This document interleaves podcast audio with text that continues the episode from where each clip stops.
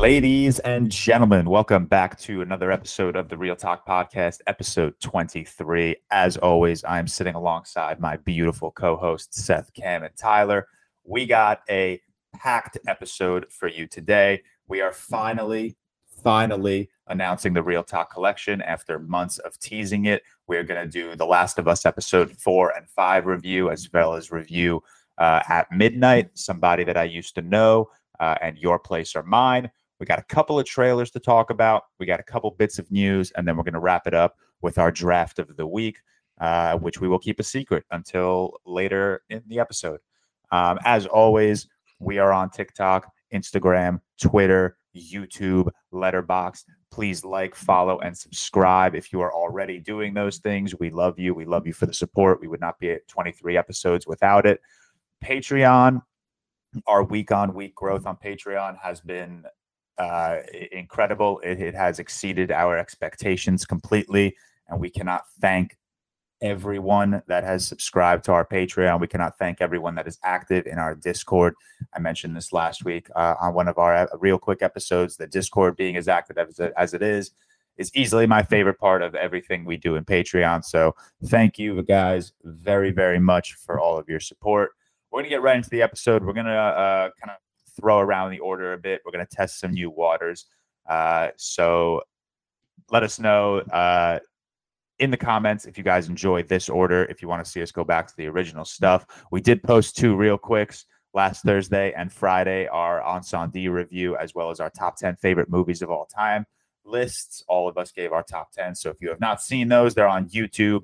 Um, those are patron uh, selected videos. Um, so if you're a patron, you would have gotten those very early. And if you are not, you got those on Thursday and Friday. So if you missed those, if you haven't seen them, check them out. They're there. Uh, and of course, this week we're also doing two more real quicks, which will drop on Thursday and Friday. Uh, the first one being a review of David Cronenberg's The Dead Zone, and the second one being a, another draft of uh, coming of age films.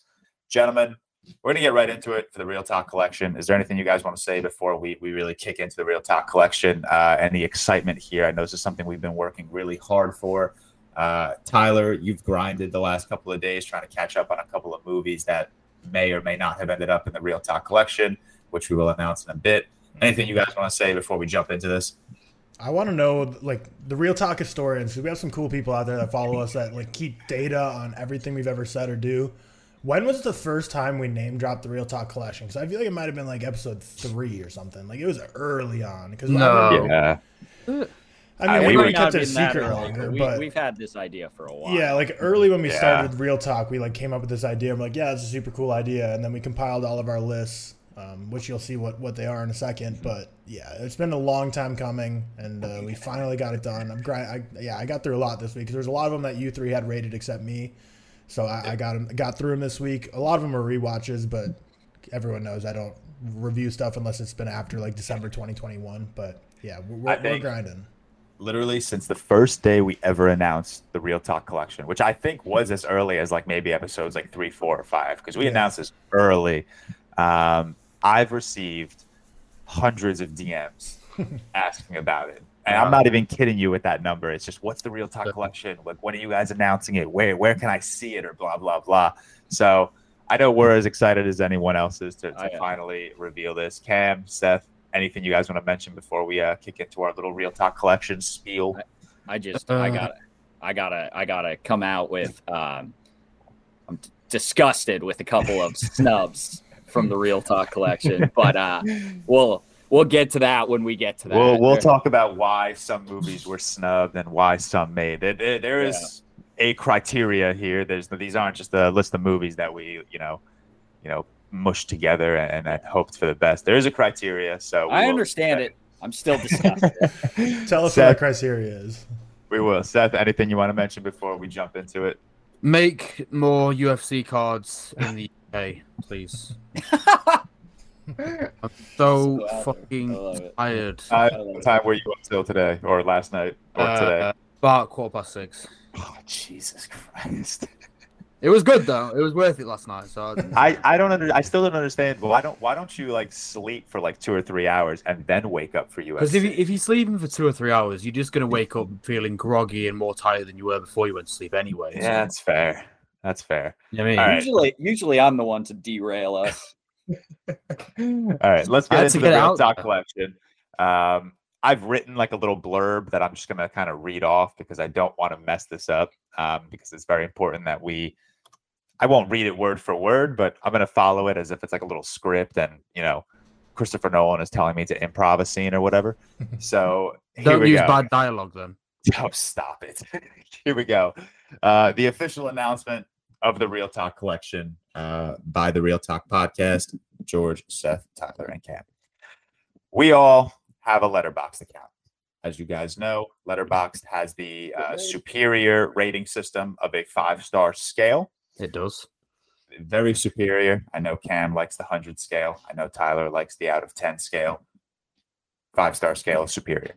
Anyways, that's beyond the point. Um, the beauty of film is that we all have different opinions. I say this all the time. If the four of us share the same opinion on film, this would be a very boring podcast. TikTok and Twitter would be very boring, as much as the annoying, like, you know, M. Night Shyamalan discourse is. It's fun that we're not all just agreeing on something. I have to throw that one in. Sorry to all my M. Night lovers uh, or haters. I like you too. Um, so last week we counted down uh, on a real quick uh, our top 10 favorites and if you saw that list you can clearly tell that all of our favorites are eh, fairly different. Um, we all have different tastes uh, we, we all grew up watching different films we all have different films that resonate with us and different films that stick to us for you know one meaning or another um, so subjectivity is a beautiful thing. One of my favorite quotes is actually from a fellow TikToker who wrote on one of her Letterboxd reviews after she saw Nope and didn't like it. Subjectivity is the most beautiful and heartbreaking thing in film. Um, so this is where the ReelTok collection kind of stems from. Uh, the ReelTok collection, uh, in a sea of vast subjectivity, is where we all congregate. Um, it's what we are considering to be the best of the best, an exclusive collection of films that all four of us, myself, Cam, Seth, and Tyler, have all rated a five out of five stars on Letterboxd. The four of us have combined to log over 1,500 films on Letterboxd. I think I just craw. I think I'm approaching 1,800. I think Seth is approaching 1,900. Uh, I think Cam just crossed 1,100. Uh, and Tyler, who We don't even still- know where Tyler's at, do we? Because he might. I think Tyler's at like 600. He's definitely he seen more than 600 films, but I think he currently has logged 600 on Letterboxd. Um, so, again, we all have crazy different tastes. Uh, so, you know, personally, I give Dune uh, a five star. Seth hasn't seen Dune. Maybe he won't give Dune a five star. Uh, you know, Cam gives Empire Strikes Back a five star. Tyler gives it a four and a half star. So there's a lot on me, on me. and and uh, and Seth. So so there's a lot of uh, subjectivity going on between the four of us, uh, and, and where the ReelTok collection comes in is that this is where we overlap. This is where we all agree that a film is a five out of five star. It is an exclusive list of films that all four of us have given the highly coveted five out of five star rating on Letterboxd. Before we get into the official list, which is currently 19 films deep, is there anything you guys want to say? Can I can I just ask something? Sorry, Tyler, for making you do more work. Are we giving? Are we now giving the our our chosen one as well that we're putting in that we haven't all given a five star? Are we now doing that as well? I'm down to do that if you guys want. Yeah, we can do it. may- Yeah, yeah. I was just I was just I'll- double checking. Try to guess mine.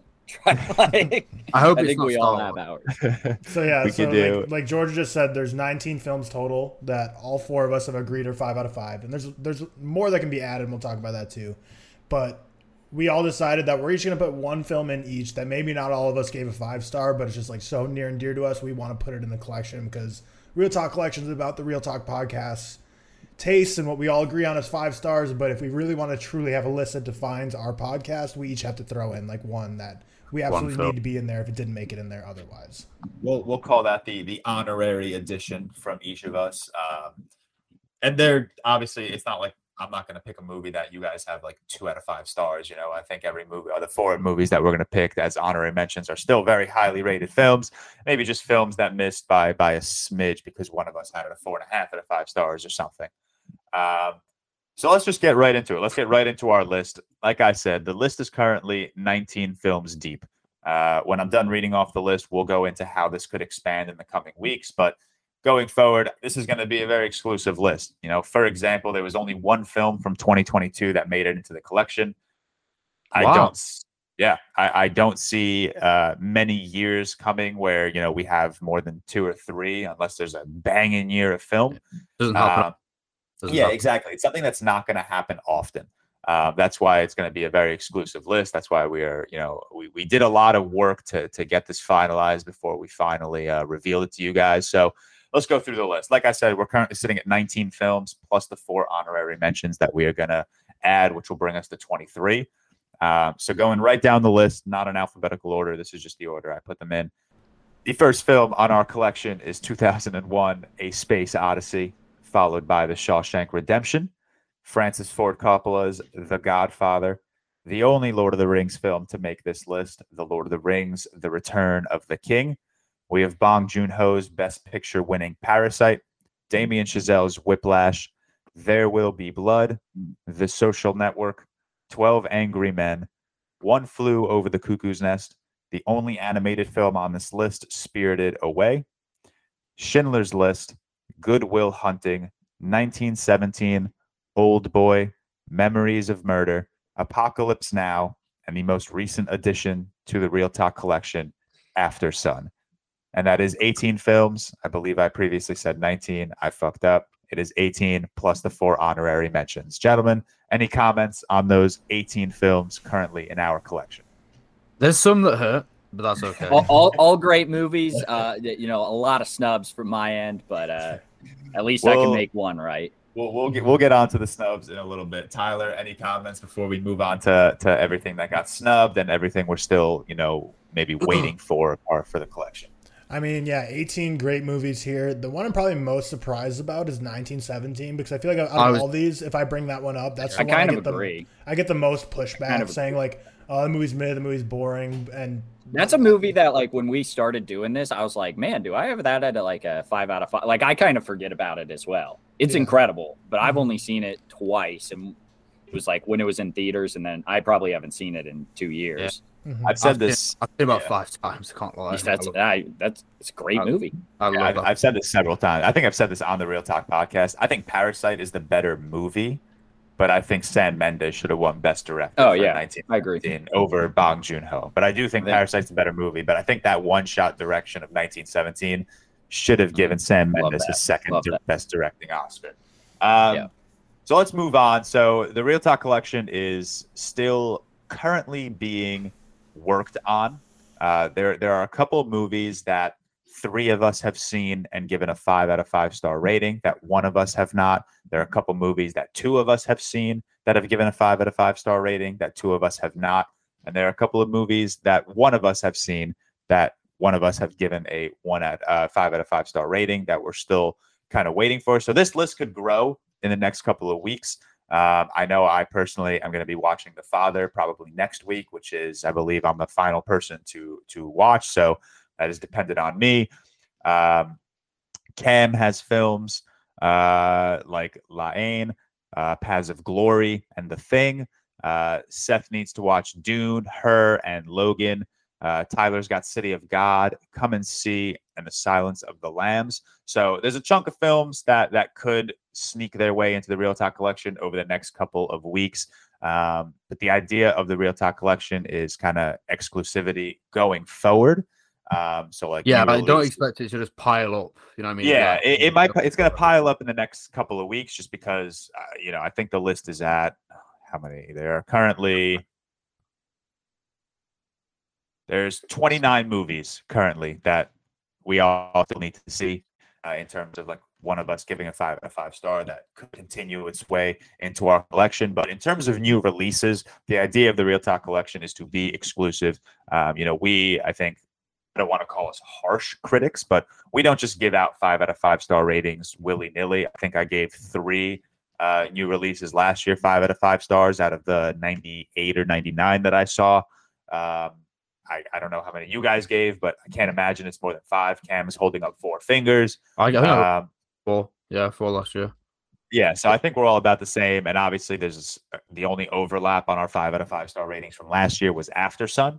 Yeah. Um, let's talk about the, the the the tough conversation here, and that is the snubs. Uh, Should we just go in order and just say whatever? we could go in order, uh, just uh, what was snubbed, but just for, for you guys to understand why things were snubbed. Obviously, this is a collection where all of us have to give a five out of five star rating. I can't even tell you guys how many movies three of us gave a five out of five stars, and then one of us, uh, whether it be me, Cam, Seth, or Tyler, gave a four and a half out of five or a five out of five. Um, but again, that's just back to subjectivity. Subjectivity is the most beautiful, heartbreaking thing in film. So uh, I'll go first. Dark Knight is not on this list uh, because Tyler hates me. Um, I know the Empire Strikes Back is not on this list because Tyler hates Cam. I Uh, hate and and Seth, I- and Seth. I as well. Yeah, and They so- both- don't forget, You always I- drag me for that, and Seth has Yeah, the same ratings like- as I'm me. lit- I, Well, well you know, Seth you know will get why I- dragged for other things, Tyler. We need to No, pick no, who I- we're dragging for a second. I always forget that Seth doesn't have the Dark Knight at a five out of five because he does speak very highly on it. No, I do have he's Dark always saying I do have that. Yeah. Yeah. Five. you do have it at five out of five, right? yeah, he Yeah, doesn't have Knight, yeah, Empire yeah. at a I don't have Yeah, Empire. Dark Knight. Oh, you were talking about Empire. Oh, oh, oh, okay. Yeah, that I don't care. Whatever. Uh, should be in the collection, but that that doesn't hurt me as much as Dark Knight. Um, uh, one of the most re- more one of the more recent uh, exclusions to the list uh, was La La Land. Uh, Everything Everywhere All at Once. is everything, most everywhere, all at once. Yeah, that was clown. Both me. um, so there there were a ton of films that that could have made their way onto this collection, but again, that's why we're stressing uh, exclusivity for this list. Uh, that's why we're stressing the idea of subjectivity here because there are going to be snubs in the future. Um, there there are going to be a lot of movies that three of us love and maybe one of us doesn't love as much. Uh, there might be a, a movie that one of us loves that the three of us don't love. Like I'm looking at the list of uh, five out of five star ratings that I have that you guys that neither of you guys have seen. You know, In the Mood for Love, Inside Llewyn Davis, A Silent Voice. Um, I've I've seen Inside Llewyn Davis. oh, have you? Would you give it? Uh, I give it a four, but I do need to rewatch it. No, it's been it's been a couple of years though. So I Okay, don't- I didn't see you have it. I don't think I saw you have it rated on Letterboxd, but damn. Oh, okay, I I guess we're removing that one. Fuck me. Uh, um, Uh, just I'm I'm gonna run through a bunch of snubs real quick. You know, um, only having one animated movie, y- nuts. Uh, uh, Inside Out, Coco, The Lion King. Uh, I'll I'll go. I'll I'll list a ton that are. That They're are, all uh, fours. Oh, no, yeah, not. yeah. I, I understand. I understand. For the weak-minded, they may be but But uh, for uh, for maybe you know not having a comic book movie, I understand. Maybe maybe it's not the perfect uh, genre for everyone, but there there there should be at least one comic book movie, in my opinion. Still an option with Logan. We'll see what Seth has it as. Um, you know, in my opinion, The Dark Knight has been snubbed. I don't think it will be snubbed for much longer. I think things will be made right in the world at some point. Um, uh, uh, Infinity War, Into the Spider Verse. That's an animated and a comic book movie. Snubbed. Um, and then and then when you get into a couple other ones that I believe haven't been watched yet for me, um, or I'm the only one that's watched them. All the President's Men, great movie. I hope you guys I, like I it. think I- I'd like that. I don't. I, I, you know, it's yeah. I don't know how much you know about Watergate. Um, I, I don't know. I know. I know. I know the topic. yeah, I don't know if you give a shit about it. Maybe you will, maybe you won't. Um, but and then and then my favorite on this list, that's a five out of five because I'm going to make you guys watch all of them. Mission Impossible Fallout, one of the No. best action movies of all time. Watch all the movies. They're they're they're true. I understand maybe not loving the Fast and the Furious, but like once you hit um the fourth Mission Impossible, like they're truly really great movies. Um uh but Fallout is incredible. So I, I'm excited for you all to maybe get to that one eventually, but that's five out of five. Okay. all Seth, this is your job now. Watch them all. You watch movies every day. You can Yeah, watch but the there- there's Impossible so movies. many of them. Uh. There's, yes, there's so many movies always. Just watch them. Yeah, but I don't. I have to watch an entire series to watch one film. That's the I understand. I, Anyway, I- why are you picking on me? It's not just me anyway. is it? Technically, Well, I- he should well, do that I for think- Logan though too, but he no, doesn't Logan need is to. not. I, I stand by. Logan doesn't have to be a. Uh, Logan's not like a it's it's a, it's like an anthology almost. It's like a legacy sequel. I'd I feel like it. that's easy to say though after you've seen them all. Whereas like if you just Yeah. go in blind, you might retro. All right, like, he maybe How many how many X Men movies are there? You don't have to watch every. X Yeah, I'm not X-Men. watching all the fucking X Men movies. You man. just maybe have to watch like ones two Wolverines. Wolverines. in. Yeah. Watch the fine. watch the original Trilogy, I've seen the OGs. I've seen and the then OGs. wa- and then just watch Days of Future Past and then Logan. God, it. but fir- first class is really good too, but it doesn't have. It's good, but it has nothing to do with. Logan. All right, yeah. Uh, all right, let's move on. Let's. But Uh, all that for me to give it like a 3.5. like, God, Have we all mentioned our snubs at this point? uh, I, I Uh, don't think you were Seth. yeah, Uh, Tyler and Steph. What are the snubs? I'll just run through like a couple on my list. I think like the ones that are kind of like really high for me in terms of why I love No Country for Old Men, as we already mentioned. Um, Alien. Who didn't have Alien at the five? Cam, I think I, I have it at a four and a half. disappointed Cam you. for that one. Uh, Alien. For me, uh, the father, but then we don't know yet because obviously George. gonna Yeah, I watch that still need to watch week. that. Uh, that hasn't been And- snubbed yet. Yeah, it's not. yeah, messed it's not up. just. I, I do feel like there's a there's a small chance. Uh, I love that film, and then probably Paths of Glory, Before Sunset. It hasn't been snubbed. It's still got to be watched. The Paths What? of Glory. Oh yeah, sorry. Uh, oh, I That's say no, no. Actually, biggest one for me is The Shining, because I believe three of us do have that at five. Yep. Um, and then it and then obviously low. my my big one, which I'll give for my mention anyway. Oh, Banshees, shout out Banshees, but I don't have too many. too Shout. many. Yeah. I will say, sorry, Tyler, real quick to steal. I will say, um, Seth, I, I, I hate on you a lot. You know, like I said, I tweeted the other day, um, only to your face. Don't worry, I'm not talking shit behind your back. Um, but I tweeted the other day that you love to make me hate you. Um, but right now I love you because I saw you drop The Exorcist down to a four and a half. So now I don't have to watch it. So thank you Wow, very did much. you really, Seth? That that was ages ago. To be Wow. All right, you say ages I- ago. I- I'm not I keeping re- up with your Letterboxd every day, Seth. I don't I check in. rewatched it and I liked it a lot. I just didn't really have the same. But although Cam, I, I really don't think you'd have a major issue with the Exorcist. No, anyway. Exorcist is I'm not just glad. I don't have to watch it. If I'm being honest, The Exorcist, it's still a five out of five for me, but it has the same problem that The Thing has for me, where I don't think the practical effects hold up too well. Like the scene in The Exorcist where the girl's head spins around just makes me laugh now. um, and then the greatest line delivery of all time: "Your father sucks cock in hell," or "Your mother sucks cock in hell." Like Oh, funny. That's kind of funny. Now it's I wish I a watched yeah, it. that- it's you'd laugh. yeah, like, it's funny. Um, all right, let's uh, let's. Well, Tyler has his. Sorry. oh yeah, Tyler, away my fault. Tyler, what are the Yeah, snubs? I know well- La La Land is the top your list. For me, La La Land's the same as Seth with Banshees, where like I love it and it's so like near and dear to my heart, but I can see why it's not everyone's cup of tea, and I never really expected it to be like a unanimous fi- four, five star across the board. I'm honestly surprised it even got three of us to get five stars. So that one I'm not too broken up about.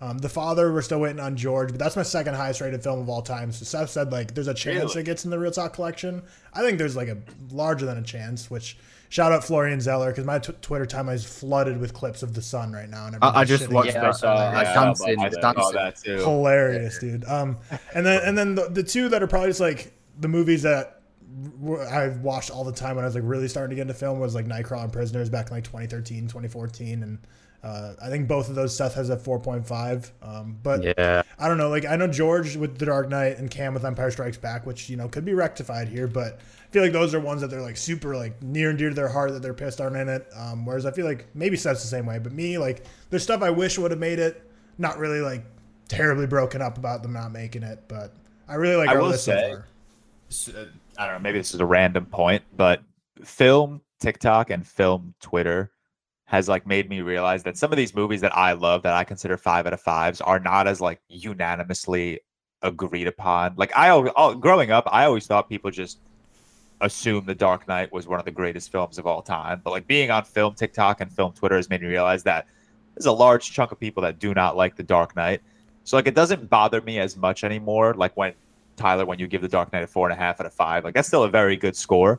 Um, yeah, I don't know. I think I think just being on like film social media has made me realize that like a lot of these films that I consider to be the greatest of all time, a lot of there are people out there that despise. Uh, so obviously, The Dark Knight being snubbed hurts, but it doesn't hurt as much as it's kind of like your your La La Land thing. Like you could understand why people don't love it, but it happens. With that Fi- said, Film social media has made me angrier and think people are more stupid now. Yeah, Shout shout out. social media. Shout, I hate shout, shout out social media. Seth for uh, the question and answer thing last night. I very much enjoyed reading all of those. uh, except he did not. He did not answer my question. Uh, He didn't answer mine. question? My question was, what happens when an unstoppable force meets an immovable object? And I was talking about me and Cam, What's that quote from? the Dark Knight. Yeah. Uh, yeah. Also, uh, you didn't answer mine, and that's why do you love me so much? Um, and that was Just kind do. of All right, let's let's wrap up the ReelTok collection. Let's go. Uh, let's go in a little circle. Let's give our honorary mentions. So, like we said, there are currently 18 films in the ReelTok collection. There are currently, uh, sorry, I should have had this on hand. There are currently seven films that three of us have given a five out of five. That one of us still needs to watch. There are currently six films that two of us have given a five out of five. That two of us still need to watch. Uh, and then there are currently 16 films that one of us has given a five out of five that the other three need to watch. So let's go in order. Uh, we'll go just alphabetically Cam, George, Seth, and Tyler. Uh, and also Cam and George going first because I think it's very obvious what movies we are going to be picking as our honorary mentions. Cam, Is it not obvious for Yeah, everyone? I, I, I mean, I would have gotten a fun one in here. I'm pissed off that I have to use my spot on what should already be in here, but Empire Strikes Back's getting in the ReelTok collection. I, you know, I'm lo- I'm, I'm I'm lost on how it's not, but you know, we move. 'Cause it's we, di- we digress film. and move on. We, we digress and move on. we, we exactly we digress and move on. I, I fear the ReelTok collection is going to make us get hostile towards one another uh, in the I future. already am. It's okay. which I which I cannot wait for personally. My ReelTok edition is obviously The Dark Knight, my favorite movie of all time, what I consider to be the greatest comic book movie of all time. Uh, it was oh so close to in the collection, uh, so I'm not like upset. It's not like one of you guys gave it a two out of five. Uh, so that is my edition. Seth, I think I know what you're about to add. Barrett Ye- Lyndon. Yeah, you're right. Oh. Uh, Barry Lyndon, I, I know only like Tyler's seen it. I think he gave it like a 4.5, but considering that's my second favorite film, I it kind of has to be my pick to be honest. Because obviously I could go another Lord of the Rings, but Return of the King is already on there, so I'll just take that and run with it. So I'll go Barry Lyndon for mine. Yep. All right, and uh, Tyler, I also think I know what you're going for. but Please, be- please, please be what I want it to be. it, could, Yeah, it could be one of two movies. Please, I think one of three. Yeah, I have one that I wanted. I'm only thinking of two that I could have possibly added, but to keep Please the, be the. To keep this list sacred, I figure I'm gonna go for the one that mo- we have more average rated higher. George still hasn't seen it, but I'm gonna go with About Time because Wow. because Seth like not only does I'm Seth give it a five Kurt. star, but Seth gives it I'm like so a, a high that. five star. Because Seth, I think you've given like 60 five stars, something like that. But I think About Uh, Time. 69 That's- exactly because he made the Well, it's, 70 now. I put one up the other day. Ah, you idiot. I know. I was, I was, I was about to say nice. Damn it. yeah. but yeah, I think I think About Time. I, I know you talked about this last week, but I can't remember. It might be in like the upper half of your five stars, like maybe the li- middle to upper. High half. 80s. I think it was high 80s. I'm not sure. Pretty What sure it mean? was. Wait, hold on. If you had 69, Wait, like what? what's your what number is it ranked About Time for you? Like about of your, out of your five stars, like do you know what number in your like favorite films, the greatest films of all time list? Wait, who are you talking to here? You. You. You. Oh, I thought you were asking Cam No, about no, his no. five. No, Uh, I think it's like 40s, in the 40s, like Okay. low 40s. I think like 42, So like it wasn't really on like a razor's edge for you to be in your five star collection. And like Cam, I think you gave it like an 88 out of 100, I believe, um, but which is a 4.5 Yeah, out of five. might- Whereas La La Land, I Seth might gave it a drop it. four. So even though that three of us gave it a five, I, re- I really would love to see La La Land in. I feel like Damien Chazelle's already represented here, and I feel like About Time's a little more of a. I mean, I, yeah, I'd say it's more of a niche pick. I feel like it's a pick that when I recommend it on TikTok, a lot of people are like, "Oh, thank you, I watched it, haven't seen it before." But um, yeah, so About Time's what I'm adding. But about sorry to see no La La Land. I'll take it. It's unfortunate. All right. We will uh we will wrap up our ReelTok collection there. Um, once again, 18 movies, 2001 A Space Odyssey, The Shawshank Redemption, The Godfather, The Lord of the Rings, The Return of the King, Parasite, Whiplash, There Will Be Blood, The Social Network, 12 Angry Men, One Flew Over the Cuckoo's Nest, Spirited Away, Schindler's List, Good Will Hunting, 1917, Old Boy, Memories of Murder, Apocalypse Now, and Aftersun. And then our four honorary mentions Cam, Empire Strikes Back, George, The Dark Knight, Seth, Barry Lyndon, and Tyler, About Time. Those are those are ReelTok collection movies. Don't be putting them in their Yeah. own subsection. Those Well, are real I talk mean- collection movies. They are in their own subsection. Yes, they are Officially, real talk real collection talk. movies. Uh, drop us a comment on YouTube. Let us know what you think about our collection. Let us know what you think might have been snubbed. Let us know what additions you love. Let us know if you like this ReelTok Collection idea. I can assure you guys, we spent a lot of time uh, working towards this episode, working towards this announcement. Uh, this could have very well been a real quick on its own because I think we've been talking about this for like 45 minutes at this point. Um, but let's move on to the remainder of the episode. Uh, I, I think the one thing most people are excited to hear us talk about is The Last of Us. Uh, and thankfully, because of the Super Bowl, uh, episode five dropped uh, two days ago or three days ago from Monday on Friday. So we were able to watch it before this episode. We're not Usually- behind for the first yeah, usually ever. we're like Yeah. a week behind just because of our release schedule and whenever uh, The Last of Us drops. So shout out to the Super Bowl. Um, so we're able to review episodes four and five. Um, Seth, I- I'm always going to start with you when it comes to The Last of Us because you played the game. Um, you, you have uh, you have that connection to the game, and I love hearing the opinion of someone who you know has something to compare it to. Like i love to see i know a lot of people who have played the game are saying that the show sucks. I know a lot of people that play the game are saying that the show is incredible. Uh, how did you like episodes four and five? I saw you tweeting out and you also texted us about episode five yesterday after you watched it the heartbreaker of an episode. Uh, what are your thoughts on the last two episodes? So I mean, I'll start with episode four. Um, probably easy that way. Episode four was my, I mean, my, probably my least favorite of the, of the of the of the season so far, but I still give it like a solid, you know, eight, eight point five out of ten. I think it served a purpose. I think it introduced us. I think it, it set up kind of the the, the start of Ellie and Joel's um, relationship on their own kind of thing, where Joel was kind of opening up a little bit more. I think there was good moments and there was a good introduction into the collaborators, into Kathleen, who's a who's a you know really interesting character to see. And what I said about The Last of Us as well, the TV show, is what they're doing so well is they're sticking to the the game in regards to the meticulous details. You know, the, you know, like the shops they're in, the small tiny details of the story, but they're also not afraid to expand on it and actually add more in for the um for for just better viewing experience. Because let's be honest, a show is a show, a game is a game. They're managed to put two and two together and add things to it whilst being simultaneously great. Uh, episode four there was like the uh, quite an exhilarating scene with the the, the shooter, whatever, which was which was good. Um, we obviously got the you know the end was the introduction of, of Sam and Henry. We didn't get too much in terms of the infecting and stuff like that. But I think with an episode like that, I think it was it was quite a short one, wasn't it? It was like forty five minutes. Yeah, that was the shortest. Yeah, was Yeah, I shortest think I think it. I think it did it needs it did what it needs to do. Um, a lot of people call it kind of a filler episode, but then I guess that is I don't what think it was. but that is what most of the TV is, is just filling out space, Yeah. filling out gaps. And I think that's important in terms of building a relationship over time as well. And just the introduction, and then we also obviously with episode five, we got the um the motives for for Kathleen going after Henry and Sam. We got an introduction to Henry and Sam. Uh, they chose to make um Henry Sam. Which one's which? I always get confused. Henry's So, the old one. Sam's the young one. so yeah.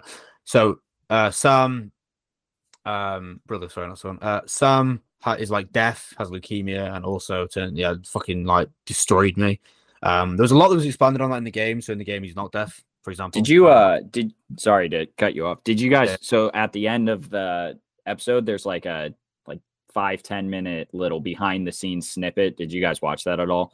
no no. i don't It's pretty interesting. They were just talking about it, like the director and and probably showrunners. I don't know exactly who. I can't remember, but they were like, one one person was just like, "What if we just made Sam deaf?" And then that's another re- like connect. But it, the the real point was it was like another connection between him and Henry is that like they they've grown to communicate in this way that like you know they learned uh, ASL or yeah ASL um um in order to communicate and and things like that. So it was like just another way to communicate. But it was like why? Well, let's just break their heart even more. Yeah. Let's make Sam deaf. I or add some leukemia in there as well. yeah, just- yeah, exactly. I just- didn't know if that was a part of the game. They didn't. I really can't actually. I don't think. I'm pretty sure it wasn't. If I'm honest. Okay. Um, but yeah, episode five, we had, we obviously had the So- moment with Ellie and uh, Ellie and Sam as well, which were really nice when they were kind of bonding, which which is you know in the game a lot of it. A lot of it was. Uh, we did miss a few parts when they're kind of you know when they go down into the building and then they go down you know whatever. There's there's a few zombie encounters there which we kind of missed out. But then again, I think the fucking bloater scene in this one was so good. I got so Mm. excited when when they all come running out, and that's exactly how it is in the game as well. And you kind of Yeah. hear the the music switch up. He's you know looks over, and then this fucking huge bloater comes out, starts like throwing people around. It was just it was so exciting. And then um yeah, the ending was fantastic. Like I think the the biggest credit I can give to this show is I know exactly what's going to happen every time. Uh, they don't whilst I said they they they, they aren't scared to stay to stray away from the story for the for, for the better, they're still sticking to to what the story is built on, which is uh, relationships, just connection, especially with you know, in an hour episode, I think it was maybe like 55 minutes. We had a connection to these characters, Sam and Henry already, which is an accomplishment in itself. Um, and then even though I knew watching it what was going to fucking happen, it still managed to just break me at the end um, and, and just destroy me. And I think it's just, um, yeah, I think that was my, my episode five was, was my favorite yet. I think it was just a phenomenal episode of television. And, and, and that my, me saying it's my favorite yet doesn't really mean much anyway, because I think they've all been really good. I'm really just impressed with it all. Um, but yeah, I think yeah, episode five, my favorite episode. Yeah, it had some of my, my best moments. Um, it had some phenomenal character building, relationship building, and yeah, like I say, it's just it's just been a really really good um, gaming adaptation so far that I think majority of people are really impressed with, and I do believe that's sitting at like a nine point seven episode on IMDb. Yeah, However, we don't know what episode three would be realistically yeah. without the people. yeah, like, it would be it would be a nine point nine with yeah, like, you'd expect so, wouldn't you? That's yeah, everyone, uh, everyone calling episode four a filler. I think they're they're forgetting. Uh, and correct me if I'm wrong, Seth. Obviously, because you played the game, but this is like a this isn't The Walking Dead where where this zombie outbreak and they're dealing with it like immediately. This is 20 years after this shit came out, so they've learned to you know how to avoid these zombies. Like i think the whole point of it is just how good humans have been accustomed to to avoiding zombies. So that's why i don't like freak out when you know we go a couple episodes without seeing one. Um, but also as much as a lot of people are calling episode four a filler episode the, there are some incredible character moments between joel and ellie in that episode that i think should not be overlooked because that is such a fine detail uh, in character development. The fact that at the beginning of the episode. Um, and, we're going to talk minor spoilers, I guess. So if you haven't seen the episodes, just maybe skip ahead like 10, 15 minutes. Spoilers. Just yeah, full spoilers. Yeah, we'll go full There's spoilers. a lot to talk about. But episode four, uh, Ellie basically at the beginning of episode four, Ellie basically asks Joel, "What am I?" Um, and he says, "Your cargo." Uh, and then middle of the episode, when they're in that little shootout thing, you know, they have this really nice moment of like Joel trying to reassure Ellie, you're going to be okay. You're not going to get hit. You know, do as I say and you'll be fine. And at the end of the episode, they're sharing a, a really heartfelt laugh on the greatest dad joke I've ever heard. Um, so it, it's it's little like fine character development details like that that I think shouldn't get overlooked. And I think a lot of people are. And I think the biggest reason for disappointment is people are just expecting every episode to be yeah yeah like like an episode five, like the end of episode five. Um, so I, I, really enjoyed episode four. Uh, it, it is in, in, on my like ranking of all five episodes. It is last, but that's absolutely yeah. not a knock considering how much I'm loving this show. Um, and then episode five was absolutely twisted. Um, they, they, they, they, they didn't need to do that to me. Um, fuck that show. Uh, I actually went home for the weekend, so I watched it with my mom and dad, and me and my mom were just sitting there basically crying at the ending. Uh, obviously, neither of us have played the game, so we, we didn't see it coming. Um, but even before that, that scene where the truck falls into the sinkhole and yeah. the camera and the camera like slowly moves closer to so it. Good. So and good. They all pile out. That was incredible. I, I tweeted that that that that episode kind of reminded me of Game of Thrones Hardhome. Mm-hmm. Uh, the scene where, the scene it's the when they first encounter the night king on like that uh, uh when they go like see the thanks. no season five no yeah you yes, you stopped at four didn't you Seth? no i did see season four. Oh wait i think i do yeah yeah i remember yeah it was when they and then all of the walkers the white walkers just come out yeah. it's what the it's like the it's the meme you always see where like they're leaving and then um right yeah, and the and the uh uh, Ice King or Night King, sorry, is is like yeah, right, raising everyone yeah. from the dead and yeah. just watching them leave. Yeah. You'll see that so all the time. it had like that that effect on me where these things just came out of nowhere, and then Seth touched on the bloater, which was demonic. This man grabbed this other guy's head and just ripped it which, off. That was so cool. His first kill, he literally just backhanded someone twenty feet into a car. I was like, yo. I, I don't I've never played the game and so don't even answer this, Seth, because I don't want to know. But if there's a scene where like Joel has to go up against this bloater, I'm gonna lose my shit. Um, because he'd get clapped. And I know there's gonna be a way where they make it that they beat the bloater, but I'm I'm patiently waiting for a scene where like Joel has to do something against the bloater. Mhm. Um, and then obviously the end of episode five was just the most devastating thing in the world. Uh, once um, Ellie and uh, Ellie and Sam sent uh, shared a lot of great character moments because you know they're two children on the run who who know nothing but this world. Uh, so to finally have someone you know of their age that they can you know relate to and just have fun with and just forget about what's going on outside uh, that was really sweet and that whole final conversation that they had uh, where they were talking about being scared and, and all of that once sam wrote on his pad um, is it still you inside if you get bit? I was like fuck. I was like tell me this kid didn't fucking get bit. Um because i was ex- i was slightly expecting it all week. People are like you're not ready for henry and sam. You're not ready for this emotion. I'm like what the fuck could you guys possibly be talking about? And obviously then that ending took place and the second henry shot sam you just saw this kid die inside henry. And i didn't expect him to kill himself uh, so that just that took me by surprise and that that really hurt i cried fuck this show You know, if you weren't like a, a, a TikTok or whatever, and you you hadn't had people say, "Oh, this is going to be really sad," whatever. Because when I was watching with Anna, she thought they'd be like mainstay characters. Would you have thought that? I, I felt the same about Bill and Frank. Uh, Yeah, yeah, I yeah. was I I said in my TikTok review like the this show does such a good job at building up side characters pretty much for one episode. It took In them, like, yeah, it, it no took time. them 45 minutes to make me fall in love with these two characters, both Henry and Sam and Bill and Frank, and then they just rip them from you. But also Seth, correct? I don't know, correct me if I'm wrong, but a lot of people said that um, Bill did have more of a role in the game Yeah, he did. apparently there was like a I don't know like a school or a supermarket There's, scene. there was a school bloater scene where they go up against like a, a group of zombies in bloater. That was one of the main issues people had with season three. That wasn't there, kind of thing. Yeah, so sure. Frank was. okay, Yeah. all right.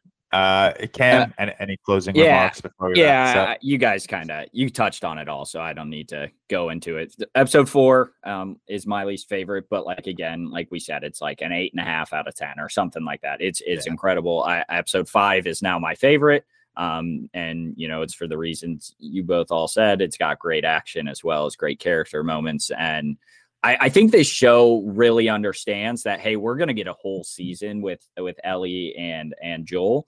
Um, so each individual episode is going to have them, but it will also have other characters who you're going to care about even fucking more. And then we're going to rip your heart out. I said, I said this is um in my review of it. I said this this each episode is a season of Stranger Things, um, where they they give you a side character, they make you care about them, they kill them. Um, and but this does like an inc- an in, so much better of a job at making you care about these characters in the 45 minutes versus a season of Stranger Things. Um, just because of the writing is so sharp and it and it gives you those moments between Ellie and and, and Sam uh, about being like they like Ellie said being scared like she's gonna be left alone, and then Sam obviously um being scared that he's not gonna be him if he's you know uh, a zombie. Um and fucking hell, man. I I told Emma after this this episode, I was like, all right, so now I'm just gonna spend the rest of my life never being attached to Bailey. Um, and then just in case there's ever a zombie apocalypse, because like, yeah, if I had to if I had to kill Bailey and I I've only known my son for six months. Uh, I understand it's a brother, it's a brother thing in this show, but it is like that father son bond. If I had to shoot Bailey, I, yeah, I'd probably shoot myself. Like I, I'm just being. Why are you thinking of that? Jesus Christ. Dude, that is such dude, a that, like, dark thing. I mean, like, I mean, like, have kids, man. Have a kid. It'll, it, will break your heart. Man. if This you kid- had, to, you've just. I, I'm, I'm, I'm being honest with you. dark. I'm being honest with you. I said that in my review. Yeah, I'd probably shoot myself if I had to kill my son. On, Um, on your, sorry. Dude, you watched it on screen. How am I the bad guy here? I'm just being honest with you. Uh, have a kid. It, it fucking hurts, man. well, yeah, I and this- believe you. I just and this this episode just absolutely broke me and, and i was very sad afterwards and i'm not saying like you wouldn't be sad if you don't have a kid i'm just saying like this like destroyed me um uh, yeah that's really all i have to say i'm not going to touch on everything you guys mentioned but on, on your note, what you said, it's a like, fucking good show man I, I, the most impressive thing is in every episode, it is like a there's so much that happens. In Yeah. the last episode, it was what like fifty-seven minutes, and how much happened in that fifty-seven minutes, and the fact that it doesn't come across as like bloated or well, bloater, you get it? That was funny, bloated or messy or anything like that is so impressive because we see shows and films do this all the time when they try and cram so much into a small time zone, Mhm. and it just costs like I've got so much going on in my head right now, I can't really process everything. But you end the episode and you're just like, okay, that was amazing, even though Yeah. everything fucking happened. Um, Tyler, Tyler, can you watch it, please? 'Cause I think you'd really enjoy it. yeah. I think you'd spoil, really- we spoil everything. for Yeah, we are. I, I, we are spoiling I everything. li- also, every time I, I'm good at tuning you guys out. So I uh, I got sent a really uh, and we'll wrap it up shortly, but I got sent a really sad uh, TikTok from my friend Sam, who uh, it was basically uh, the clip of Joel watching um, uh, Jesus Christ, Ellie and Sam play soccer, uh, and it was like a TikTok edit that basically says like this hurt Joel more than ever because his daughter was a soccer player.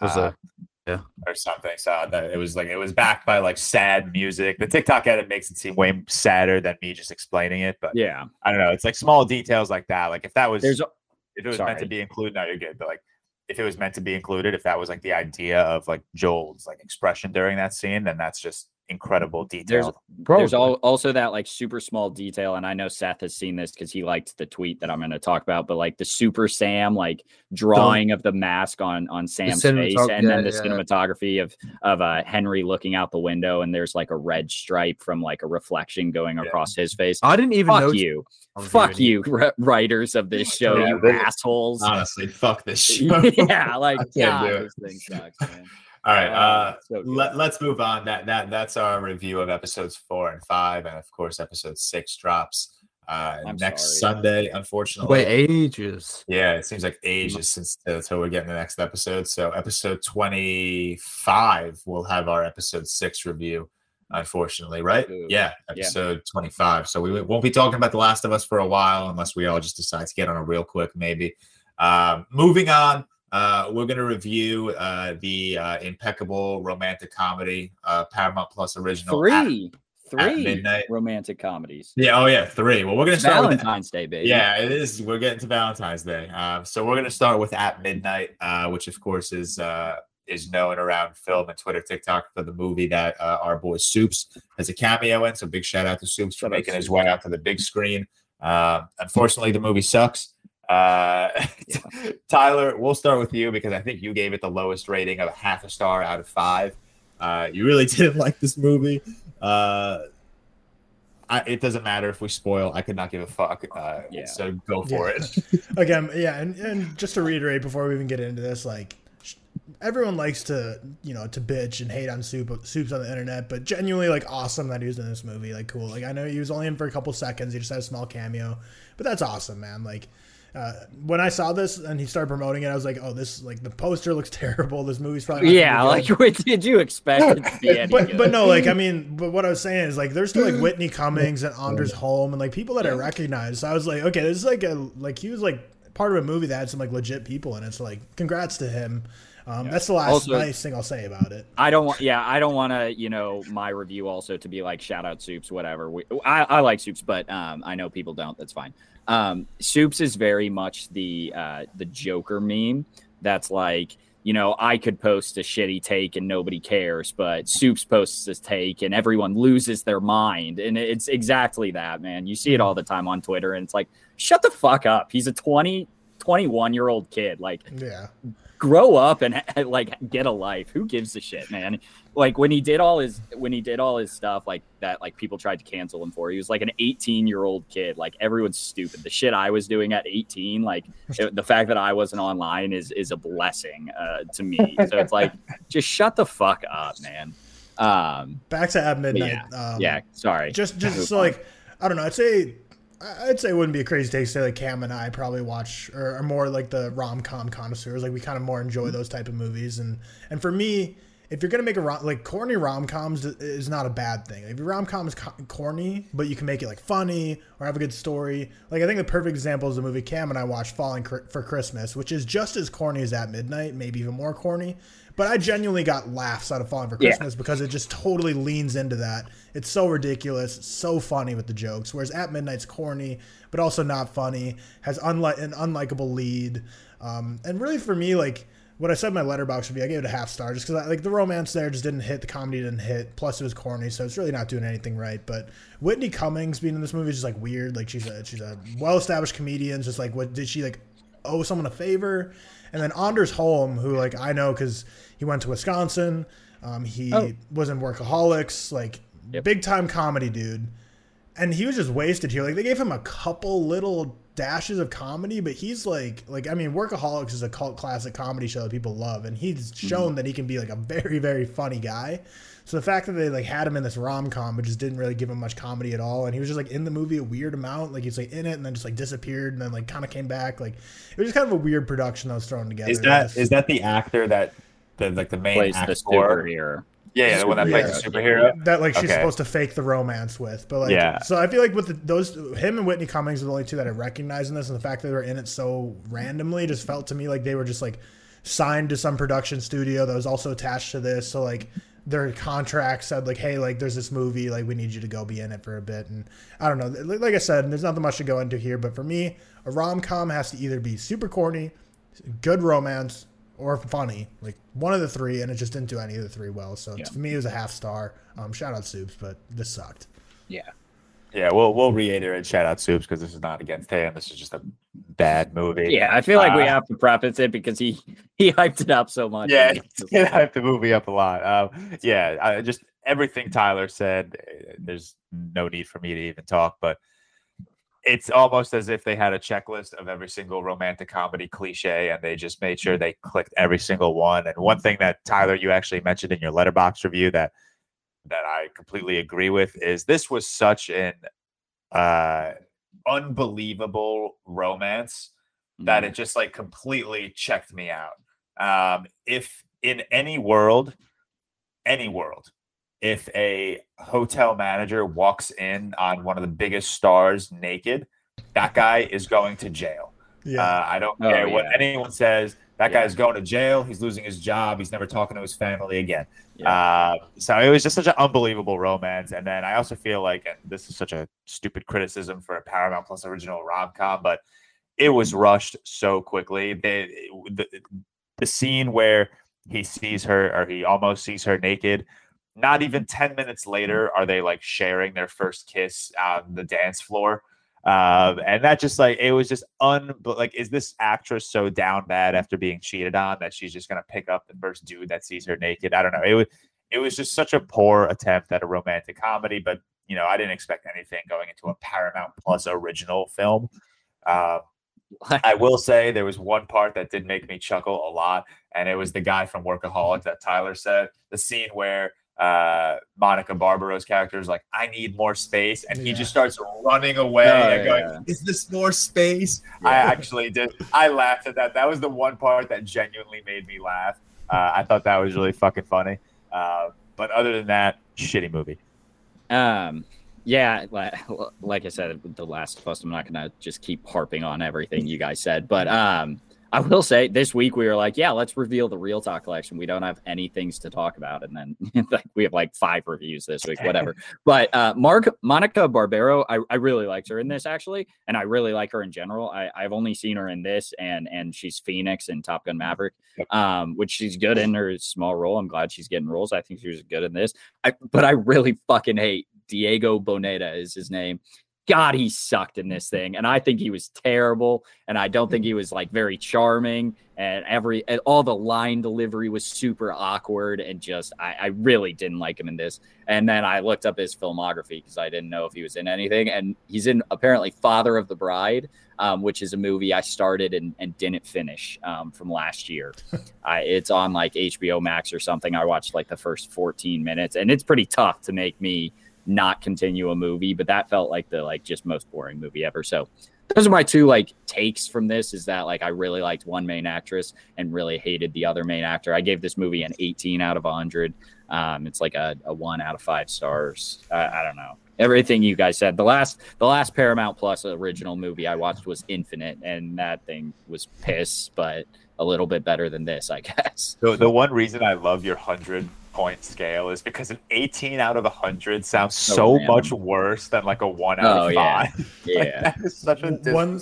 One last like thing to touch on for this movie, so just like for people, because like I mean, I don't recommend people watch this, but just for how unbelievable this romance is. So, the main the girl in the romance is like the, a star of like a, a, superhero universe of films and like Soup's cameo is just him like reviewing or talking about like the yeah yeah he's Soup's. He's yeah he's literally like, Soup's. he's um, him. but but he is I'm him. shocked they didn't just give him his like his YouTube. Yeah but um but like so the, the romance basically like she's like the star of like a cinematic universe of superheroes that's like well known popular. She's basically like Scarlett Johansson. No like, so right like, so like she's Scarlett Johansson because she's like the star of not just a movie but cinematic yeah. universe of superheroes and then like a, a, hotel lobby boy like goes into her room to change out her towels and that's how the romance starts so like scarlett oh, johansson oh, yeah. and a hotel lobby boy and then the funniest part about this is that he takes her home to his family and he's like nah she's just a friend and like acting like she's not important yeah. it's like a random ass hotel towel changing boy brings home scarlett johansson I'd and he's like telling his family he's like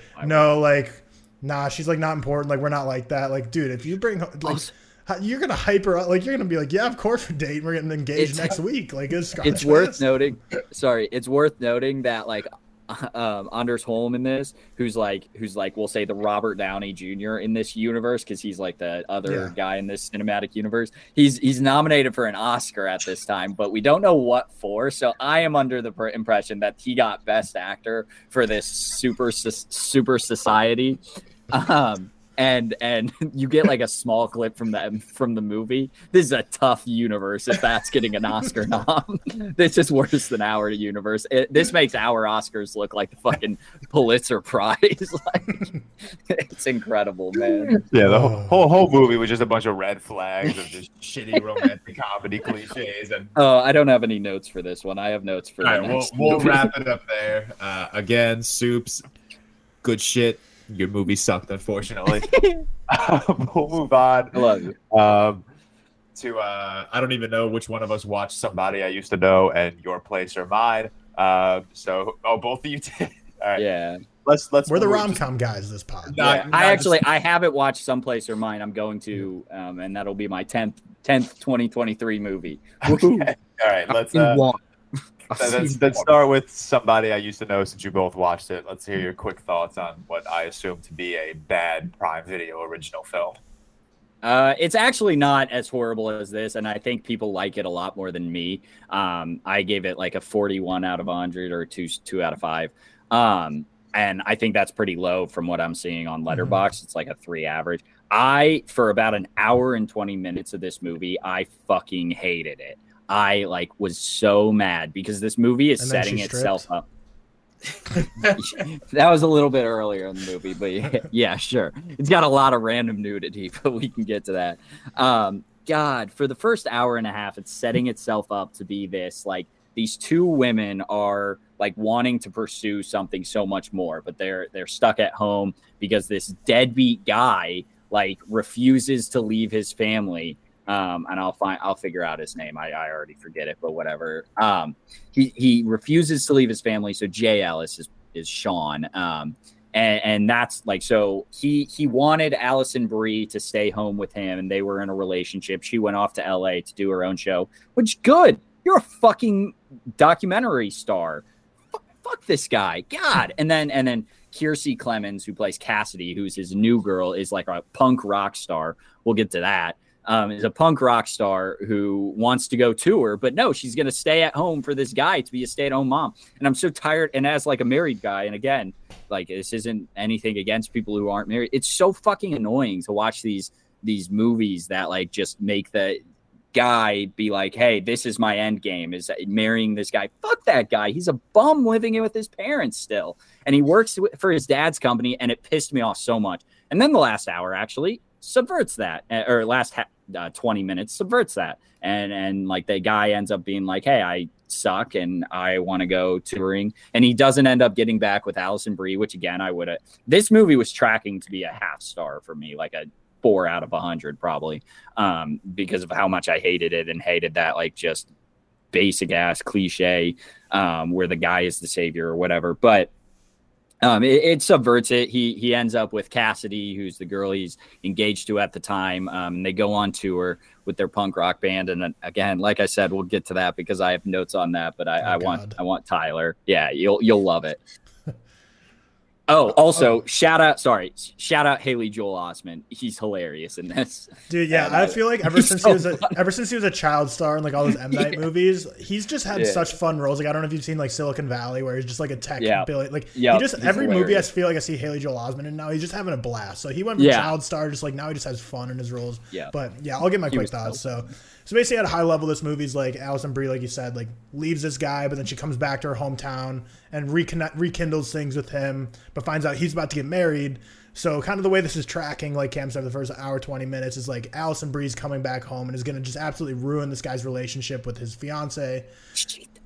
Right, going to ruin this guy's relationship with his his fiance, and instead, like it's tracking like, oh, he, she's going to get back together with him, but then kind of like what it all is is like she goes there to like quote unquote like blow up his life. Like everyone's like, "What are you doing? You're gonna ruin this marriage." But what you actually end up realizing is she like does blow up his life, but like in a good way, by making him realize he's just like a shitty dude and needs to like let his woman be more free, and then it all works out. But um, one what I think is funny is like so she goes home and like she was with this guy for a long time, so like her his parents know her, and then his parents are like oh, you should vid- like film the wedding. Like you're like a big time on her iPhone 14. No, right? Yeah, like, you're a big time yeah. Hollywood videographer. Like we would love to have like such a talented professional be like filming this wedding, and she's just standing there with like her iPhone. I'm like, what, what are yeah, you doing here, dude? Yeah, that's um, so bad. But it's directed by Dave Franco. I thought it was his directorial debut, but it's his second film he's directed. Uh, Alison Brie's his his wife. What's, what else has he done? The uh, Rental. I've, I've seen that. It's yeah, The Rental 2020. It's not I very good. It's not very good. But, I like Dave Franco. Yeah, yeah, and like, like like Cam said, like so I, of the three rom coms I watched this weekend, this was like the most like believable in terms of story. Like it's not great, but the other two are just so uh, like just so far fetched and stupid. Um, but like Cam said, also this, this is a movie like gen- generally people are liking, and I, I, don't think it's a bad movie by any stretch. I give it a two and a half star. Um, it I probably just, pissed me off more than most. Like I, you know, it's not a big deal. It's just yeah. I just to, to me like it, I don't know. If you want to get like I'll, I'll, let you go into your notes because really the main thing is like it was just a weird movie. Like it's written also weird. yeah so the nudity sorry weird.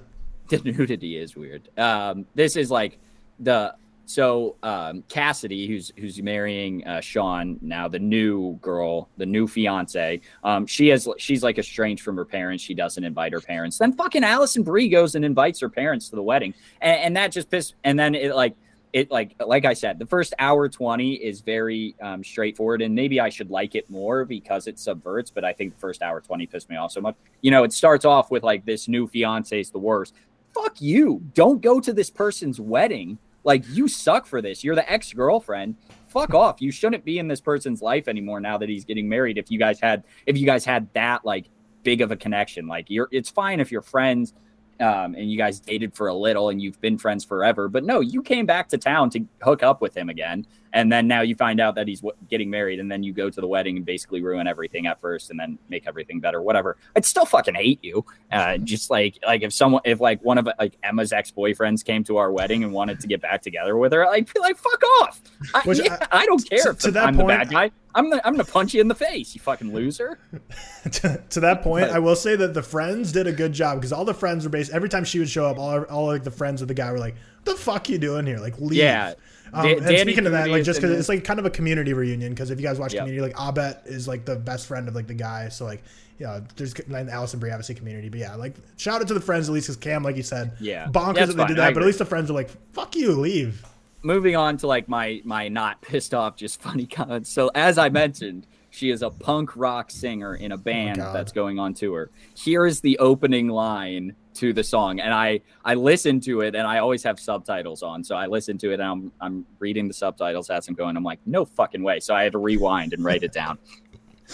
You're so punk rock. How'd you get so punk rock? You're really so punk rock. So fucking punk rock two times. So so fucking punk rock again. So really punk rock. That's the opening five lines to this is punk rock in every single line, and that and that ruined me. I was I was dying laughing, and then um, um yeah, when they're when they're getting, you know, you think Jay. Okay, so Jay Ellis and and Kiersey, uh, Kiersey Clemons. Sorry if I don't pronounce any of these names right. Are getting in, they're in their fight. You know, it's the classic like we're gonna fight and break up. So then he goes to Alison Brie's room and they're they're like you think they're gonna get back together, but then he she tells her she tells him that her show got picked back up by the studio, so she's leaving. She's not staying for him, and he says, "This is classic you again. Just fuck you, dude. Get out of here. She has a life. You live with your parents. Piss off, man." Um, and then also, uh, Haley Joel Osment uh, was the best man. He's he's uh, Sean's brother,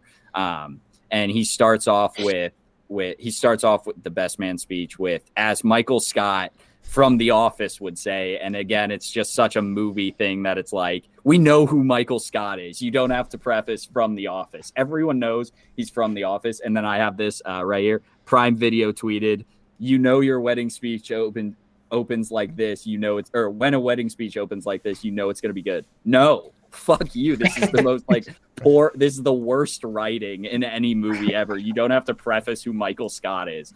Uh, those are my three points. Move on. Yeah. So, I, and you you didn't see your place or mine, right? No. You, um, yeah, you got okay, it. so we'll roll into uh, we'll roll into that one because I was the only one who saw it. So I'll, I'll touch on it quick. So there's another Netflix rom com, just like you people, which you people, Cam and I both agree, like the or like everyone agrees on the reviews that the the romance is just so unbelievable. Like it would just never work. Um, which is funny. There's a t- commonality here between that and Your Place or Mine because Your Place or Mine also is another Netflix rom com that came out like what, like two weeks after You People with another just stupidly unbelievable romance. So basically, like Ashton Kutcher and Reese Witherspoon hooked up in 2003, and then like Ashton Kutcher's like a hot shot, so he moves to like New York City, and he says the reason he leaves because she's they're both in LA, then he leaves for New York City, and he says the reason is because he's afraid of earthquakes. So he leaves in 2003, and they basically never see each other again, but they like talk from time to time, like text, call, like keep in touch. And then like 20 years later, she has to go to New York City for like a class she has to get for her accounting accounting degree or something to move up in her job. Um, but basically, like she couldn't get anyone to babysit her kids. So then Ashton Kutcher's like, "Hey, you come to New York City to your class, and I'll go all the way to LA and babysit your kid." So then he goes there, does a classic thing. Like Reese Witherspoon's a classic mom, like, "Oh, no eating any bad food, no doing anything dangerous." And Ashton Kutcher goes there, he's like, hell yeah, like we're gonna eat pizza and I'm gonna make you try it for the hockey team. We're gonna go to like hockey games, like just classic, just like total opposite type of parent. And then Reese Witherspoon goes to New York City and does her class and meets guys there, and it's just like basically they flip spots for the entire movie. And this is almost like a two-hour movie, so rom com should never be that long. But the fact that this is two-hour movie and like an hour forty-five of it is them not even in the same. They're literally on the different coasts of America, and then the last like 15 minutes they like meet up in the airport after her kid of course gets like a major injury playing hockey because he let her play hockey let, he let him play hockey. So she's like freaks out and comes home. Then all of a sudden like 15 minutes they just like all make up and like they, they decide like move in with each other and they're like gonna get married and it's just horribly unbelievable. But i think like the funny thing is with both Netflix rom coms this year, so there was like the news that broke with you people that Jonah Hill and I don't know the name of who his girlfriend or, or ended up being wife in the movie was, but their kiss was CGI. Like they never actually kissed no, in real Is that is that true? That's I thought that was me. It's true. No, yeah, no, it's true. It's true. So they, they like never the actually kissed. Far from home mean, if you which is like really the funniest thing because like everyone before that news came out was like this is the most unbelievable romance that could never happen, and then just all devil's advocates would be silenced when they're like, yeah, they actually never even kissed on set. They CGI'd that. So in your place or mine was also all, all over social media. Why? What Ashton Kutcher and Reese Witherspoon and all of their press tours were always like standing away from each other, That's awkward, so... never never like close and touchy, and it's just like weird. Like both that both net like there's got to be a theme here you got to notice Netflix. Like if both your co-stars like are so have no chemistry with each other, the movie's going to show that, and it, it's just yeah wasn't great. Just wasn't very funny. Um, just a, another classic like corny rom com where like the two are just complete polar opposites that just should never work out, but then like they just randomly do. Um, but yeah, I'll leave it there. I gave it like a 2.5 out of 10 for 1.5 stars. But yeah, so like weird that Netflix CGI to kiss. Weird that Reese Witherspoon and Ashton Kutcher were like distant from each other on the red carpet.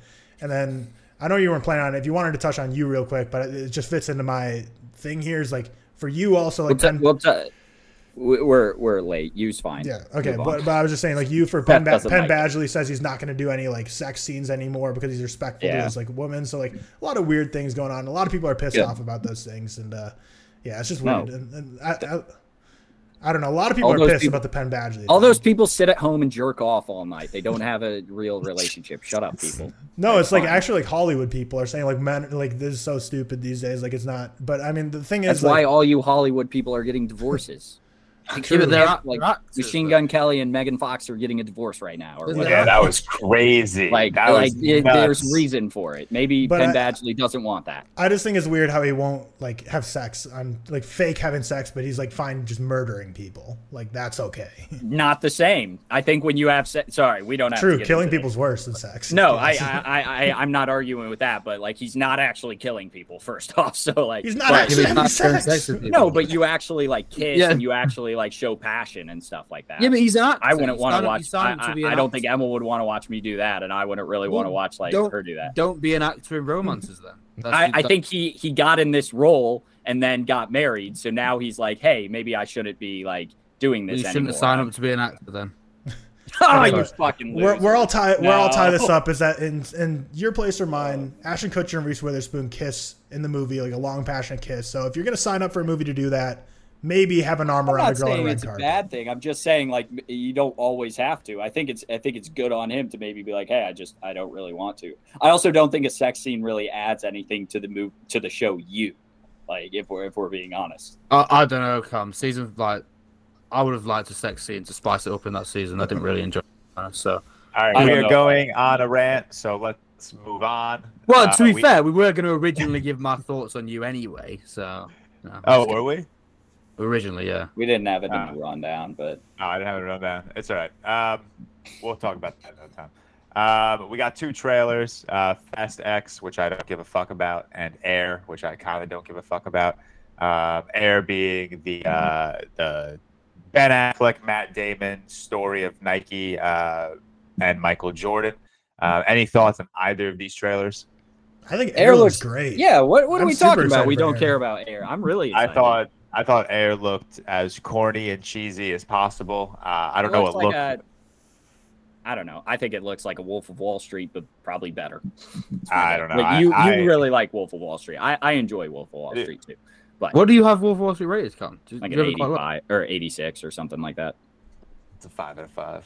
It's, I don't have anything whatever, to say about whatever. the trailer for Air. Fast I, I'm just saying, Ben Affleck, very good director, doesn't get enough recognition. Also, Phil Knight, Sonny, whatever his name is, the Michael Jordan story. It looks interesting. I don't know how you can say you don't really care about it.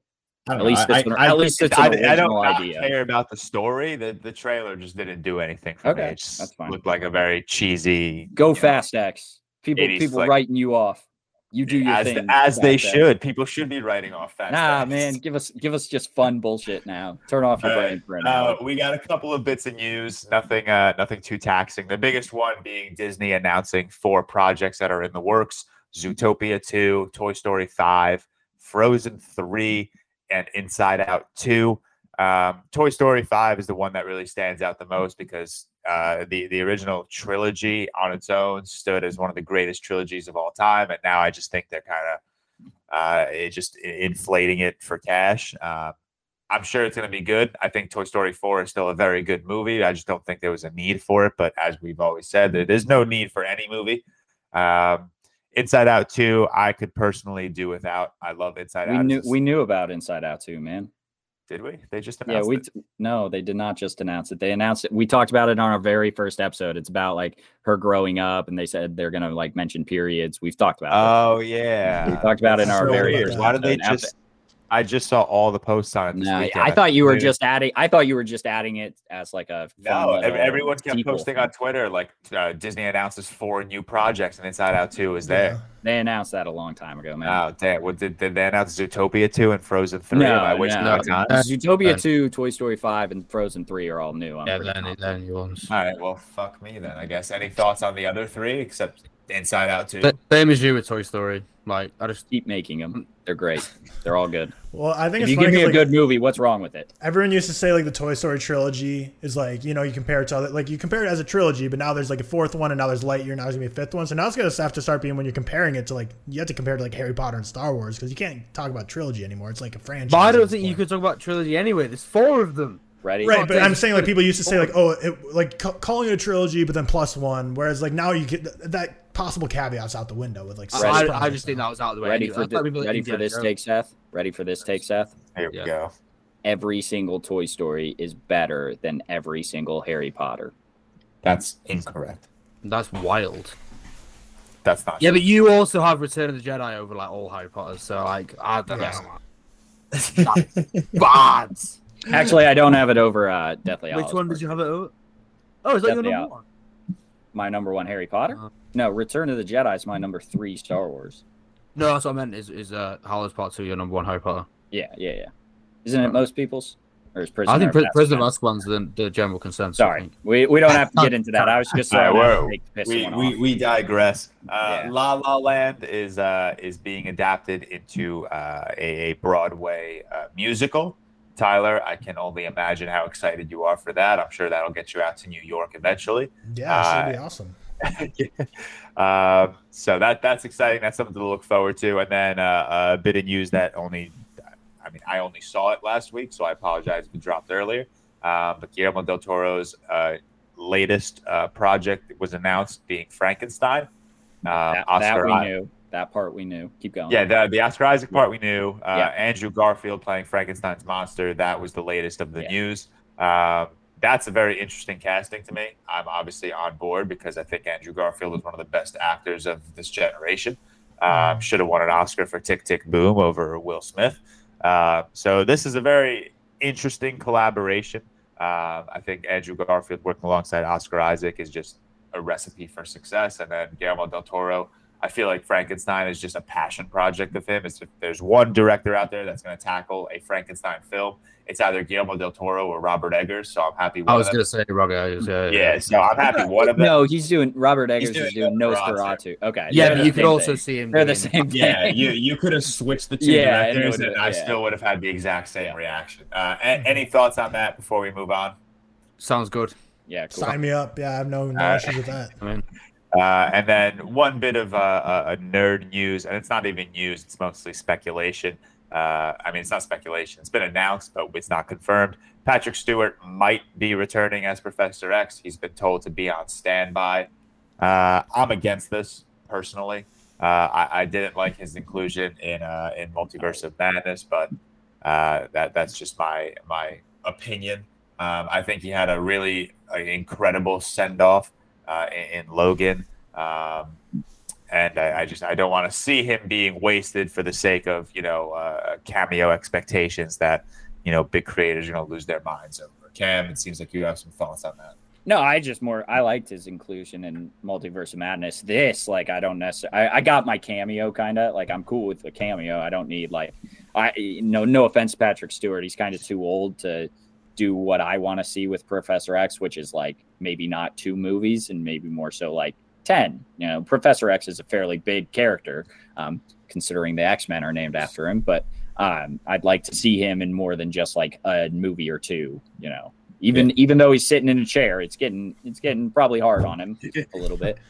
Yeah, like that's what I was going to mention about too. Like Pr- Pr- Patrick Stewart being told to be on standby for Professor X, not that Sit hard. But if you, imagine if you tell like, God Jesus, imagine if you tell like, Right. imagine if you tell like Hugh Jackman to be on standby for Wolverine. Like that would be awful because he's like, well, okay, now I got to just get back on the sauce, get back in the gym, do insane like workouts just for the chance of being in there. Whereas at least Which, Patrick by the Stewart way, can just chill. He's looking he's looking big again. Yeah. He's looking mighty beefy.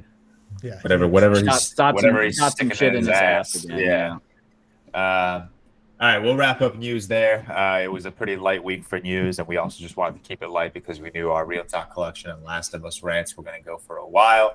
Uh, before we get into our draft, uh, we're going to have our you know normal, casual conversation on how's everyone's week been going. What have we been watching? I watched Puss in Boots twice, and it fucking rocks. hell yeah. Um, uh, Seth, we'll start with you. What have you been watching? Uh, UFC last night. How else was your week? Yeah, pretty good. Uh, I watched a few. These I watched um, uh, Swiss Army Man, which I hadn't seen before, which I really enjoyed. Um, it was fucking weird in the best possible way. I really enjoyed that. Uh, I watched Nymphomaniac, which is pretty much exactly what you what it sounds like it is, which was actually quite good. Another Lars von Trier. I watched The Dead Zone, which obviously we're going to touch on in the Patreon review. I watched La La Land, which I bro, I got so much hate for that. I've never had that much hate in my life for get, for liking a film. like my my my my review is this. Admittedly, it did lose at certain points, but the phenomenal use of color lighting and music certainly made for a very compelling watch. I can confirm I did in fact enjoy this. Thirty-eight comments of just L. And the thing is, right? I, I, you know, like if I'd a, if I'd a, like say like a, a Shawshank, right? I think it's got like a 4.5, 4.4 average rating, and I say if I give like a three and a half, I'd get people being annoyed. La La Land has a four. I gave it a four, so it's like I liked the film. Do you know what I mean? It just didn't. I just You, you didn't like it enough. You didn't like I it didn't. enough. I didn't comment. I didn't comment on it, so I'm out of that. But I, I did quote tweet. I did quote. What is that? tweet. Yeah. No, Uh, not a and comment. then- doesn't count. I uh, that's pretty much Hey, it. Seth, real quick before you move on, and this is just for Emma. Can you um do an American accent for me? Can you just try one? Which which one? Like give me Just uh, like a like a howdy y'all kind of thing. An no. American accent. Come on. No, or doing or not even a howdy y'all. Just I told Can you her just I'd say hi? Hi, my name is Seth. Yeah, yeah. Just In try. what? I told her I'd try to get you to do an American accent. If Like, if just- you give me like a, yeah, but you have to give me like an area, don't you? like, like I don't know, George, like a New York. A New George is York not an area. George, like a New York area. I No, it's an too much area. pressure. I'm sorry. It's too much pressure. Too much Ah, pressure. man. You know what I'm What's gonna do? I, You're gonna have will- to I slide will- into his Venmo if you want to make him do I an accent. voice it. Yeah, you're gonna have to. You're gonna I'll, have to. I'll, I'll, I, hey, we'll keep this just for Emma. Then you send me a voice message. I'll, I'll voice that you after. I'll voice that you after. That's fine. All right, uh, Tyler, what have you been watching this week? So of course, your week been watching a ton of the ReelTok collection movies, ticking them on and off, and uh, and similar to Seth with La La Land being a four, but it's rated on Letterboxd at four. Like same thing with a couple of uh, ReelTok collection movies that I eliminated. With uh, I gave it four point five to Heat and Goodfellas, and then everyone's like, "Oh, it should be a five. I'm like, I brought up the average Letterboxd score. They're four point fours and four point threes. Like I'm helping elevate this score, so I don't know why you're mad at me for not for for giving it four point five when I'm helping. Wait, you give Heat? So you gave Heat a four point five? Yeah, which I, I definitely like less. I didn't even know you watched it. Goodfellas. Um, yeah, no, I so I, have been you I've been cruising this week on my assigned watches. Like I watch Old Boy, uh, ten out of ten is what it got from me, and then I went right into the American Old Boy after it, and because I wanted. Because I wanted to like directly compare them, and I like, and I was so hype after watching the original Old Boy. I was like, let's just see, like, it can't be that bad. Um, but I think directly comparing them actually makes it worse because like when you watch one after another, it, it, it was just so bad and It's so like they just truly just didn't understand like how the movie of Old Boy works. Like they just didn't understand the source material. Um, yeah, let's see. I watched both Magic Mike's. They're fun movies. I didn't think they were great. I think me Have you not seen the You gave one? the original a low a low score, I think. What would you What is give? it? three star? I mean, I just thought some of the That's acting not performances low. were abysmal. Like like know. the main guy that's Adam, who the movie like s- revolves around, is so awful. And and all the dancing scenes, I couldn't stop looking at Kevin Nash, like the super tall guy, because I need to post a clip of this because he's so bad and just refuses to commit to any of the dances, which just like sucks. Like everyone, everyone in Magic Mike is putting themselves out there. Like none of them are like comfortable like stripping and going all out dancing on stage. Like I'm sure every actor had to like really push their like abilities to be able to do this. So the fact that he's just up on there like less than half-assing every dance when everyone else is just going insane, just like kind of pissed me off. Honestly, it's like, dude, fuck you. Like, do you think you're like too good for this, or like, or are you just not good enough at dancing? Which why were you cast? Um, but yeah, that, that's about I, it. I like the first Magic Mike. I'll Um, be I honest. just I, wanna I let you haven't- know- Three out of I five haven't is like a, it. s- I good haven't movie. seen it. I Or haven't, I haven't seen the second. Sorry. Cam, I you like haven't the first. logged the first one, by the way, so there's another film. for I probably watch. haven't seen it in a long while, man. I got. Yeah, but you usually just chuck a number at it, don't you? So you may as well. Yeah, but this one, I usually chuck a number at movies I've seen like more than once or twice. Like I've seen a good amount, and I'm just like, I'm not going to watch it again anytime soon. Uh, this one, I, I couldn't. T- I just remember liking it a lot, and I feel like three out of five is a little low. But we'll we'll see. Maybe I'll watch it again. Yeah. Cam, Oh. Just segue right. All right, let's Tyler. You done with your? uh Well, there, has I guess I guess I forgot I last night I watched Split right before bed. Um, Oh yeah. no, no, no, I no. see You watched it. another this week that I watched. Memories, memories of murder. That's what didn't you? I mean, I watched like 20 movies this week, Cam. Like, which one? I wasn't gonna go. You know what I'm one. talking about. You know what I'm talking about. Pitch Perfect was last week, dude. Oh. No, Or wait, it was it, no, it wasn't because I was. Uh, Oh, okay, yeah. I guess I watched it on like It was- Monday. I watched it right after the pod. Yeah, Yeah, it's fun. okay. Like it was. A, I had. I What did you give Uh, it? A three point five. You uh the only per- the only thing I want to mention score. I was I was waiting for uh I was waiting for uh your review like I meant I messaged you about it I'm like just fucking review the damn thing um so I was waiting for it I wanted to see what you said and and the one thing you mentioned is like you didn't like Fat Amy which you know I understand I I think Fat Amy's hilarious in the first one but if you watch like two and three so Fat Amy is a great like side character I I, I really like her and I've thought about this a lot my in-depth analysis of Pitch Perfect. Like I think she's hilarious. Like calling herself Fat Amy in the first one, so skinny bitches like you don't say it behind her back. That like makes me laugh. In the second and third though, they're like, you know what people liked? They liked Fat Amy. Let's Oh, make her a main character, and that's where it just Do people it, will like? Do people like Rebel Wilson? I don't think she's funny at No. I don't think she's that great I think as great. really anything. But I, I liked her in I like her as Fat Amy in the first. Um, Loud. also, by the way, good great for her. She she looks incredible now. I don't know. She You, does. none of you weight. Definitely none of you watched like senior year um from like 20 was it 2022 it may have been It might have last been year last year, I think. Yeah. Last year. um you may have watched it tyler i don't think anyone else has but it's not not a good movie at all, Wow. but She, she, does look, she- yeah she does yeah look crazy. really really good for her she is very um, She looks like Madonna. yeah uh so uh not fat amy anymore but yeah I, I i saw that one comment and i'm like you would hate like two and three because they really Yeah. lean into her being the funny main character Well, I reviewed it for you, and what's funny is I reviewed Pitch Perfect, and Oh, then a day later reviewed Memories of Murder, and you comment on my Memories of Murder like yeah no one cares I about didn't this review. Review Pitch Pitch Perfect. I'm like I Yeah, posted didn't it yesterday, dude. Um, I but didn't yeah, see that. then the last thing I was gonna say about Split is like my take on M Night, which I don't think is like a negative take. It's just a take. I think he's like actually an underrated director, but I don't think he's a great writer. I think the writing is where he suffered. And I'm not just saying just the dialogue. I think he needs to be a lot. I think he needs someone to like rein him in on the writing for a lot of these because I think he just goes a little not off the rails in terms of doing out there ideas because all of them are out there ideas, but I think the writing could be tighter in almost every movie I see from him because Split actually didn't enjoy as much as most people did. But I think directing, like, I think he's a very, very good director, but his writing is where I Uh, think yeah. could be improved. I kind of agree. I think like his strong suit is his camera work and composition. Right. I think his ability of, of shot selection is amazing, but some of his films are like writing wise, Yeah. it kind of loses me at certain points. the, vi- the video I sent you guys of his.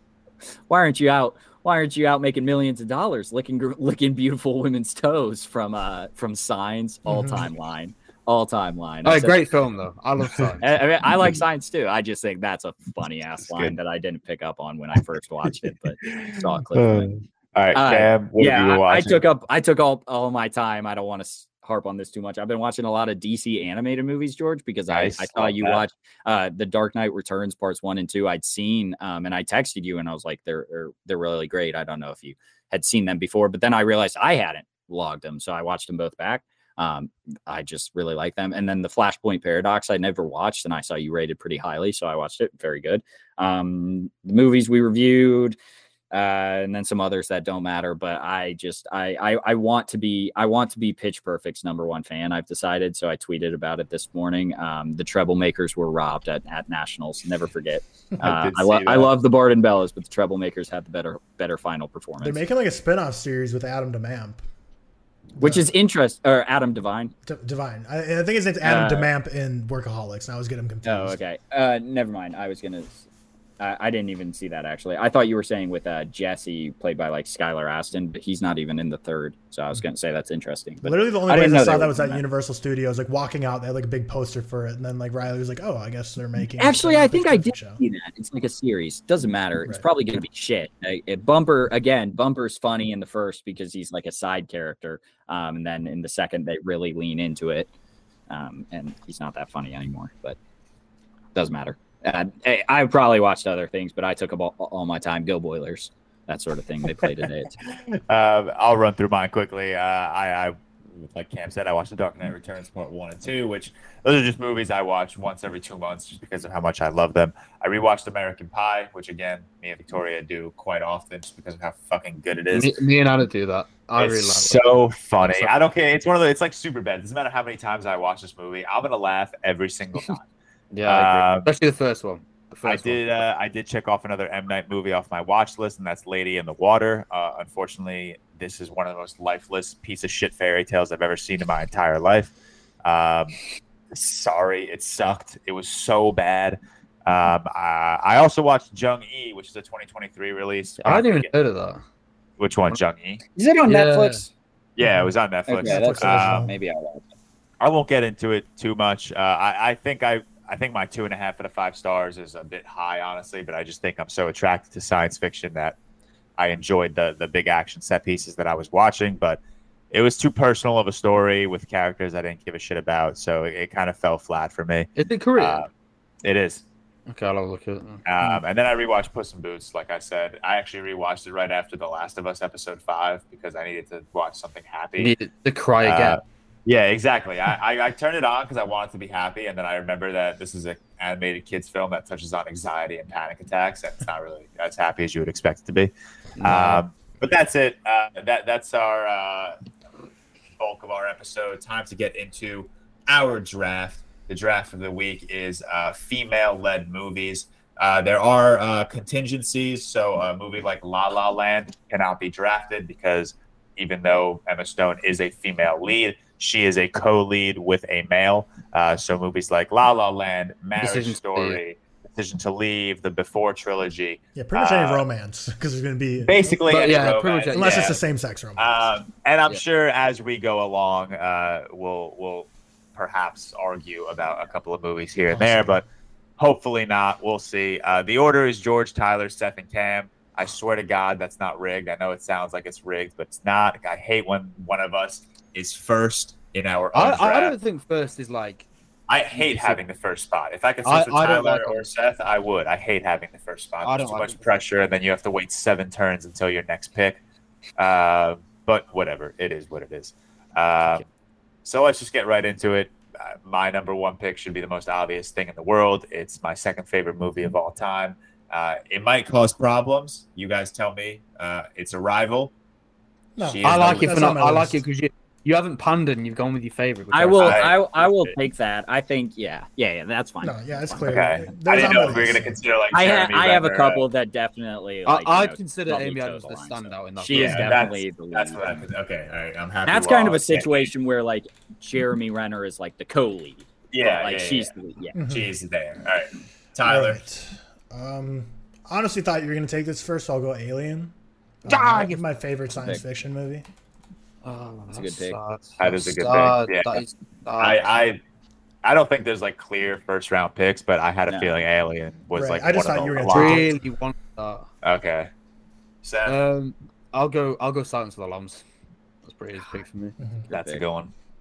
Um, So I have two picks, and I I'm gonna go. I don't know. This one is like my my toe the line, but I'm pretty confident it should fit. Fit. I'm gonna pick uh, everything everywhere all at once. Definitely.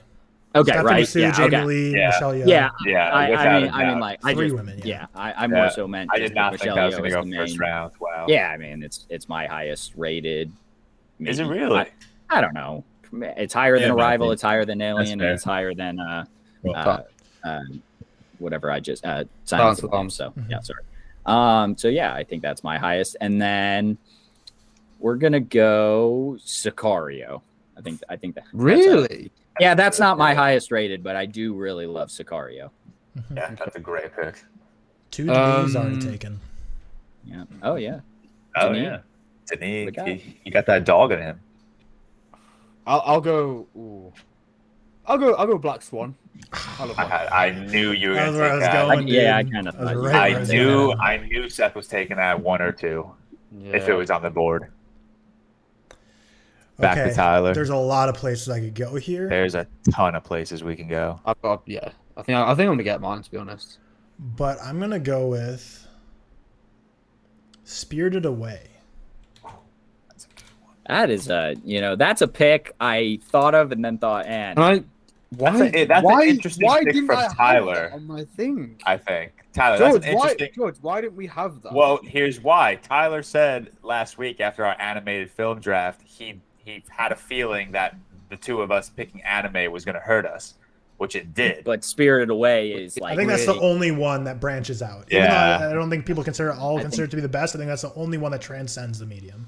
yeah, Yep. that's fair. That's fair. Um, uh. Jesus, man. I'm yeah, I, I have two picks. Uh, I, I have such a long list of like female led Same. movies right I in front of me, don't. but So- I have no idea where to go. Um, I think my next pick, oh, possibly a hot take. I'm gonna take Gone Girl. Mm. is that Uh, can we count that? it- oh, are we? Because I was that? I was Gone thinking- Girl? I- no. Because I think that's that's No. both of them. I said say Ben Affleck. Affleck's that's, in it more that's than more so Pike. Ben, yeah, that's more Yeah. so. She's I like, think it's both. I think no, it's both. I- she, Ben Affleck's more so in that. All I'm right, not all right, all counting that. No, no, I'll, I'll, Unfortunately, I have to veto. that's, yeah. that's respectable. that's I, I gotta veto that one. that. I, I fear, I fear this pick may also get vetoed. Knives Out. No, I think that's fine. I think that's fine. Anna, Ana de Armas. That one fine. I would say is more female led than uh, Yeah. Gone Girl. Fine. If I thought of that on my list, I I, I would Well, have I taken don't it already. But why it's that's fine. being it's fine. questioned. Why I is No, it know, being- completely Craig follows is- it- is the yeah. co-lead, in my opinion. It follows Ana de Armas' yeah, but it- though. Yeah, I- it follows hey, her that's fine. story, so I, I agree. Yeah. I'm not Gone Girl doesn't really follow Rosamund Pike. It's more like Ben Affleck. So I'd Yeah, say- no, I, I trying think to figure fine. out what's going on with. I, I allow it. Cam's just upset because I Uh, know you're that's fine. Yeah, no, that's fine. That's fine. That's fine. Uh, my, my next pick, and I, I'm just trying to pander. I, I'm, I'm going for votes. I haven't won in three weeks, and Cam's won twice, and that's just despicable. Uh, I know my animated. big congrats to Cam, by the way. Uh, I'm gonna take Kill Bill, Mm, Volume Damn. One. nice. That was that was on mine. That was on mine. definitely definitely had to be drafted. I think I That- can that get one mine can't too. go I'm undrafted. So am, am I I'm next? excited. Sure. There's still there's a lot of directions I could go here. Cam, Yeah, I think there's if I don't pick this one. Cam might get it, but I'm kind of fine with him getting it. I'm gonna go Little Women, the 2019 version. Really? Great. Yeah, that's That, a I. I have I have two higher, so I'm okay with it. Okay. But I do like Little Women a lot. Little Women. the one I was I trying think to I know from what's- I think I know I think what I know which one you're gonna gonna steal. Yeah, I have a feeling I know what Seth is gonna go with. Maybe. I don't know if you do. Is it a romance? No, Mhm. Mine, We the don't. one I'm thinking of is the one I am is not. So I'm gonna break the, the romance theme and, like Tyler said, same-sex romance in my top 30 of all time. That is Portrait of a Lady on Fire. yeah, Yeah. that's what I thought you were gonna pick. That's what I Wow, that's not gonna what I thought you were gonna pick, but that's a fuck me. I don't know what you thought I was gonna pick, Tron. Now. Oh, Uh, my uh, my yeah. next pick is a actually I'm gonna take so maybe if people are looking at my graphic that I'm gonna take the more known movie first. I'm gonna take Aliens. Um, I, I, which I have to be higher than Alien. Um, but So and then I. next pick, actually, I have that higher rated than this next one. So who cares? This movie isn't rate isn't like known enough, so it probably won't give me votes. But I really fucking love it, and I think it's great. I'm gonna give it to Promising Young Woman. Great So- movie. Fant- fantastic crime I didn't see thriller. it. You should, Seth. I think you Yeah, like it. I probably should. It's five out of five for me. Interesting. Okay. Back to Seth. Man, um, there's a few I could go for here, but they're not going to get me votes. So, oh no, do you know what? we Actually, don't think- pander. Thinking about it, I know I'll get my next one, and I'm going to do a cam and give my favorite female-led performance of 2022, Yep. Ooh, and that is Tar, why is that a me? because you said everything ever all at once. Oh, So, okay, okay, okay, yeah. okay. Yeah, yeah. I get you. I had a knew that was coming. Not still like not what I thought you were gonna pick. I like that pick. I think I know what you think I'm going to pick. I, I'm between two of them. I, I might pick it with one of my next yeah, I know. picks, I know Oh, you're no. going to pick. it. Yeah, yeah. I know what it But. Tyler, Right. your turn. This one is probably gonna be more for votes, but also I rate it very highly, and I think a lot of people do too. Like I think it's just genuinely like very well liked movie. But I'm gonna go. ooh, which one do I want? I'll just go the original, The Hunger Games. Ooh, yeah, I didn't even have that on my list honestly, but that's a good pick. That's that's gonna get you votes. I still don't. I'm Catching I Fire will rated say- higher, but I want to pick The Hunger Games. I. I will say, yeah, Catching Fire is the better movie. Yeah, I think that's also a great I pun too. think- But I feel like The Hunger Games is I think- more. I feel like you kind of you kind of can like you know if you put the Hunger Games, it'll encompass Right, the yeah. whole thing. Yeah. Um, uh, I don't I don't want to pander, but just because I really want this movie on my list, so I'm gonna take my second favorite female-led movie, and that is Lady Bird. I I thought that would. I didn't think that would get back, but then I like saw my list and I'm like, damn, that's. so I knew good. George for sure was gonna take it. Yeah. Yeah, I I, I just had He that's if it, if it doesn't get me votes, whatever. I want it on my team. That's that that's a big player. Mhm. Um, and with my final pick, god damn, are there so many options left? I'm So staring at my screen right now and I have no idea what to do. Um, God, I'm gonna go. Fuck, I'm gonna go with Pan's Labyrinth. Hmm. Wow, I didn't even have that. Oh man. Oh, that would Which have is been on mine. still neither of those are the movie I thought you were gonna take, Seth. The movie I think I surprised you haven't taken. is No, still... I've just found one that I'm gonna take. okay. I'm I'm curious. Tyler, final pick. You know, this one might hurt me for votes, but one of the best female lead actress performances of the past five years. Yes. Hereditary. Yes, Yeah, that's that- what I thought that's what Seth you was gonna thought I was take. gonna pick. Wow. That's, that's what Wow. I've been thinking. That I don't was think gonna that'll hurt you. For, I think that'll Wow. do. I don't think that's gonna hurt There's a lot of people that hate help that you movie, though.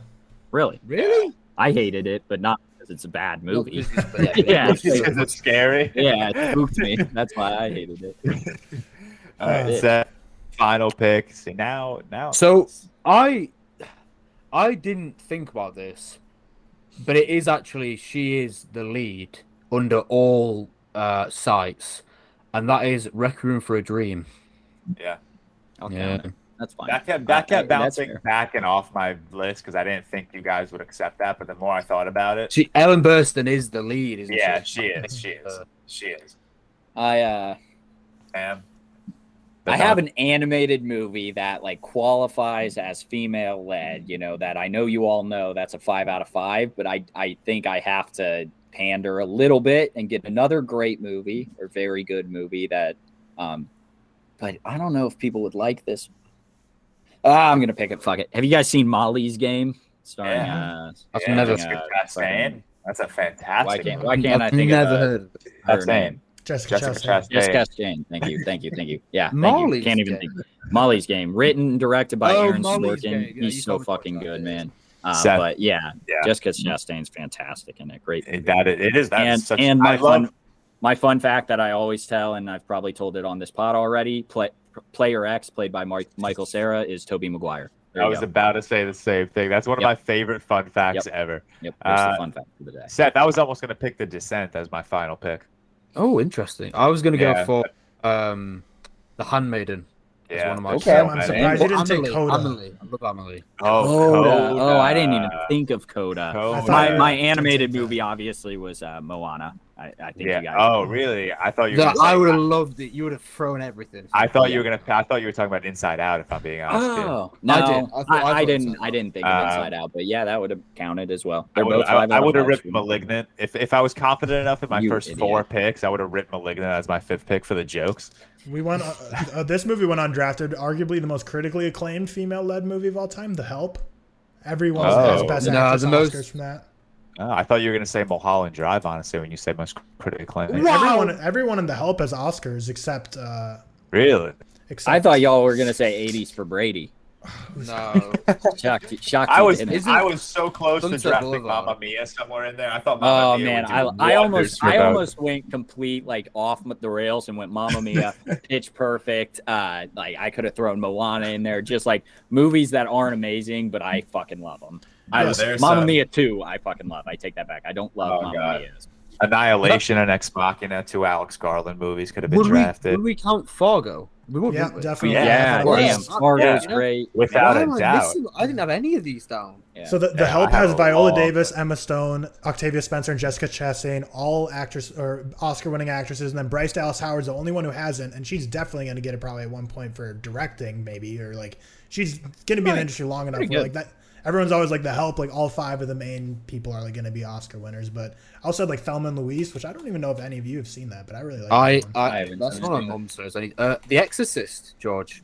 Yeah, Exorcist There's a could have been movie. there. There's a movie on here that I'm not gonna uh, mention right now because I think it'll uh, do pretty well in our next draft. So I'm just gonna keep it close to the belt. well, if I it's had gonna lot do well, overlap like, with the next draft too, knows. so like yeah, I'm, it, it could I. Tanya. Yeah, Pearl. Cam's Fuck, I first- Tanya. Dog Cam, man. Cam, Cam, I'm going to spoil it, is without a doubt talking about Booksmart right now, I think. No, I'm not. Really? I think this movie's Okay. better. Well, now I'm I, I don't know if this will. I, I think I know what you're talking about. I won't say. All right, about- let's uh let's run through the picks. George, Arrival, Knives Out, one, Kill Bill Volume One, Lady Bird, and Pan's Labyrinth. Tyler took Alien, Spirited Away, Little Women, The Hunger Games, the first one, and Hereditary. Seth took The Silence of the Lambs, Black Swan, Portrait of the Lady on Fire, Tar, and Requiem for a Dream.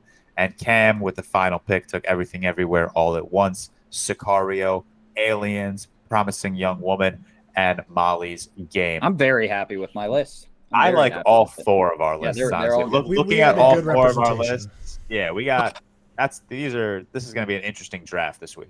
Uh, only only we one will- more quick honorable mention, just because Seth tweeted the other day saying he should he watch this, yes or no. Mean Girls, yes, you should watch this. Uh, It's a yeah, classic, Mean That's true. funny, great movie. I think watch it. Yeah. I think watch And it. I'll, I'll shout out Clueless for Victoria because I know she's listening and she loves that movie. Nice. uh, we will wrap up the episode there. Uh, Tyler, I hmm. believe you want to run through our executive producers. So shout out to the patrons in the top three tiers. You guys are now being listed as executive producers of the ReelTok podcast, and you will get a shout out They at the end are. of every episode. Yeah, so a lot of great Patreon perks for the for the higher tiers, including being listed as an executive producer on these episodes. So for right now, we got some awesome high T energy executive producers: Blake Huffman, Al Bodee. If I if I butcher your names, I'm sorry. I'm doing my best here. I, Just let us know. Mac Wells, Marcelus, who like comments and messages all the time. So big ups to him. Remi Walker, Seven Mod Jeffy, Ben Hancy, Benjamin Vetsch, Cameron Voelker, who shout out for the Patreon suggestion from him that we did a real quick on. Evan O'Donnell, Ferdinand Saether, Jon Anderson, Jordan Gagg, Relapse, Tobias Johnson, and Yunus BBX. We love you all. Big Yeah, time. we love everyone and everyone also in our other two tiers that subscribe. And you guys are fucking incredible. Who? Nothing. You just said like everyone and everywhere, and I said Oh. So that- it's a little bit of a That's a movie, kind joke. movie All right, joke. we yeah. will end off on a bad cam joke that no one heard. Yeah. As always, thank you for tuning in. Uh, like 23 episodes. We'll say this every single week, but every uh, new episode we add to our slate is because of you guys and the support you all give us. So big shout out. Follow us, like, subscribe. Uh, Letterboxd, TikTok, Instagram, TikTok. Uh, I think I said TikTok twice. Twitter, uh, Patreon, YouTube. Uh, I think I got all of them. Uh, like, follow, subscribe, share, comment, do whatever you got to do to help us out. We love all of you guys. Thank you for tuning in. Have a great week. Uh, who's winning the Super Bowl, guys? The Chiefs. Chiefs. Chiefs. The the Buccaneers. Nice. George, That's a George, what do you say? I'm, Is that saying, I'm saying the Chiefs as well. So No, No, that's a team. You, you got it right. They're Seth, not in the Seth, Super Pick one. Chiefs or Oh, Eagles? right, Just name one. Chiefs, Eagles. Uh, the Eagles by 12 points. All right. He's Ooh, the only all one to pick the Eagles, so we'll see. Ooh, I mean, you're, if you're listening to this, you already know who's right. It's. Yeah. All right. Thank you guys for tuning in. Enjoy your week.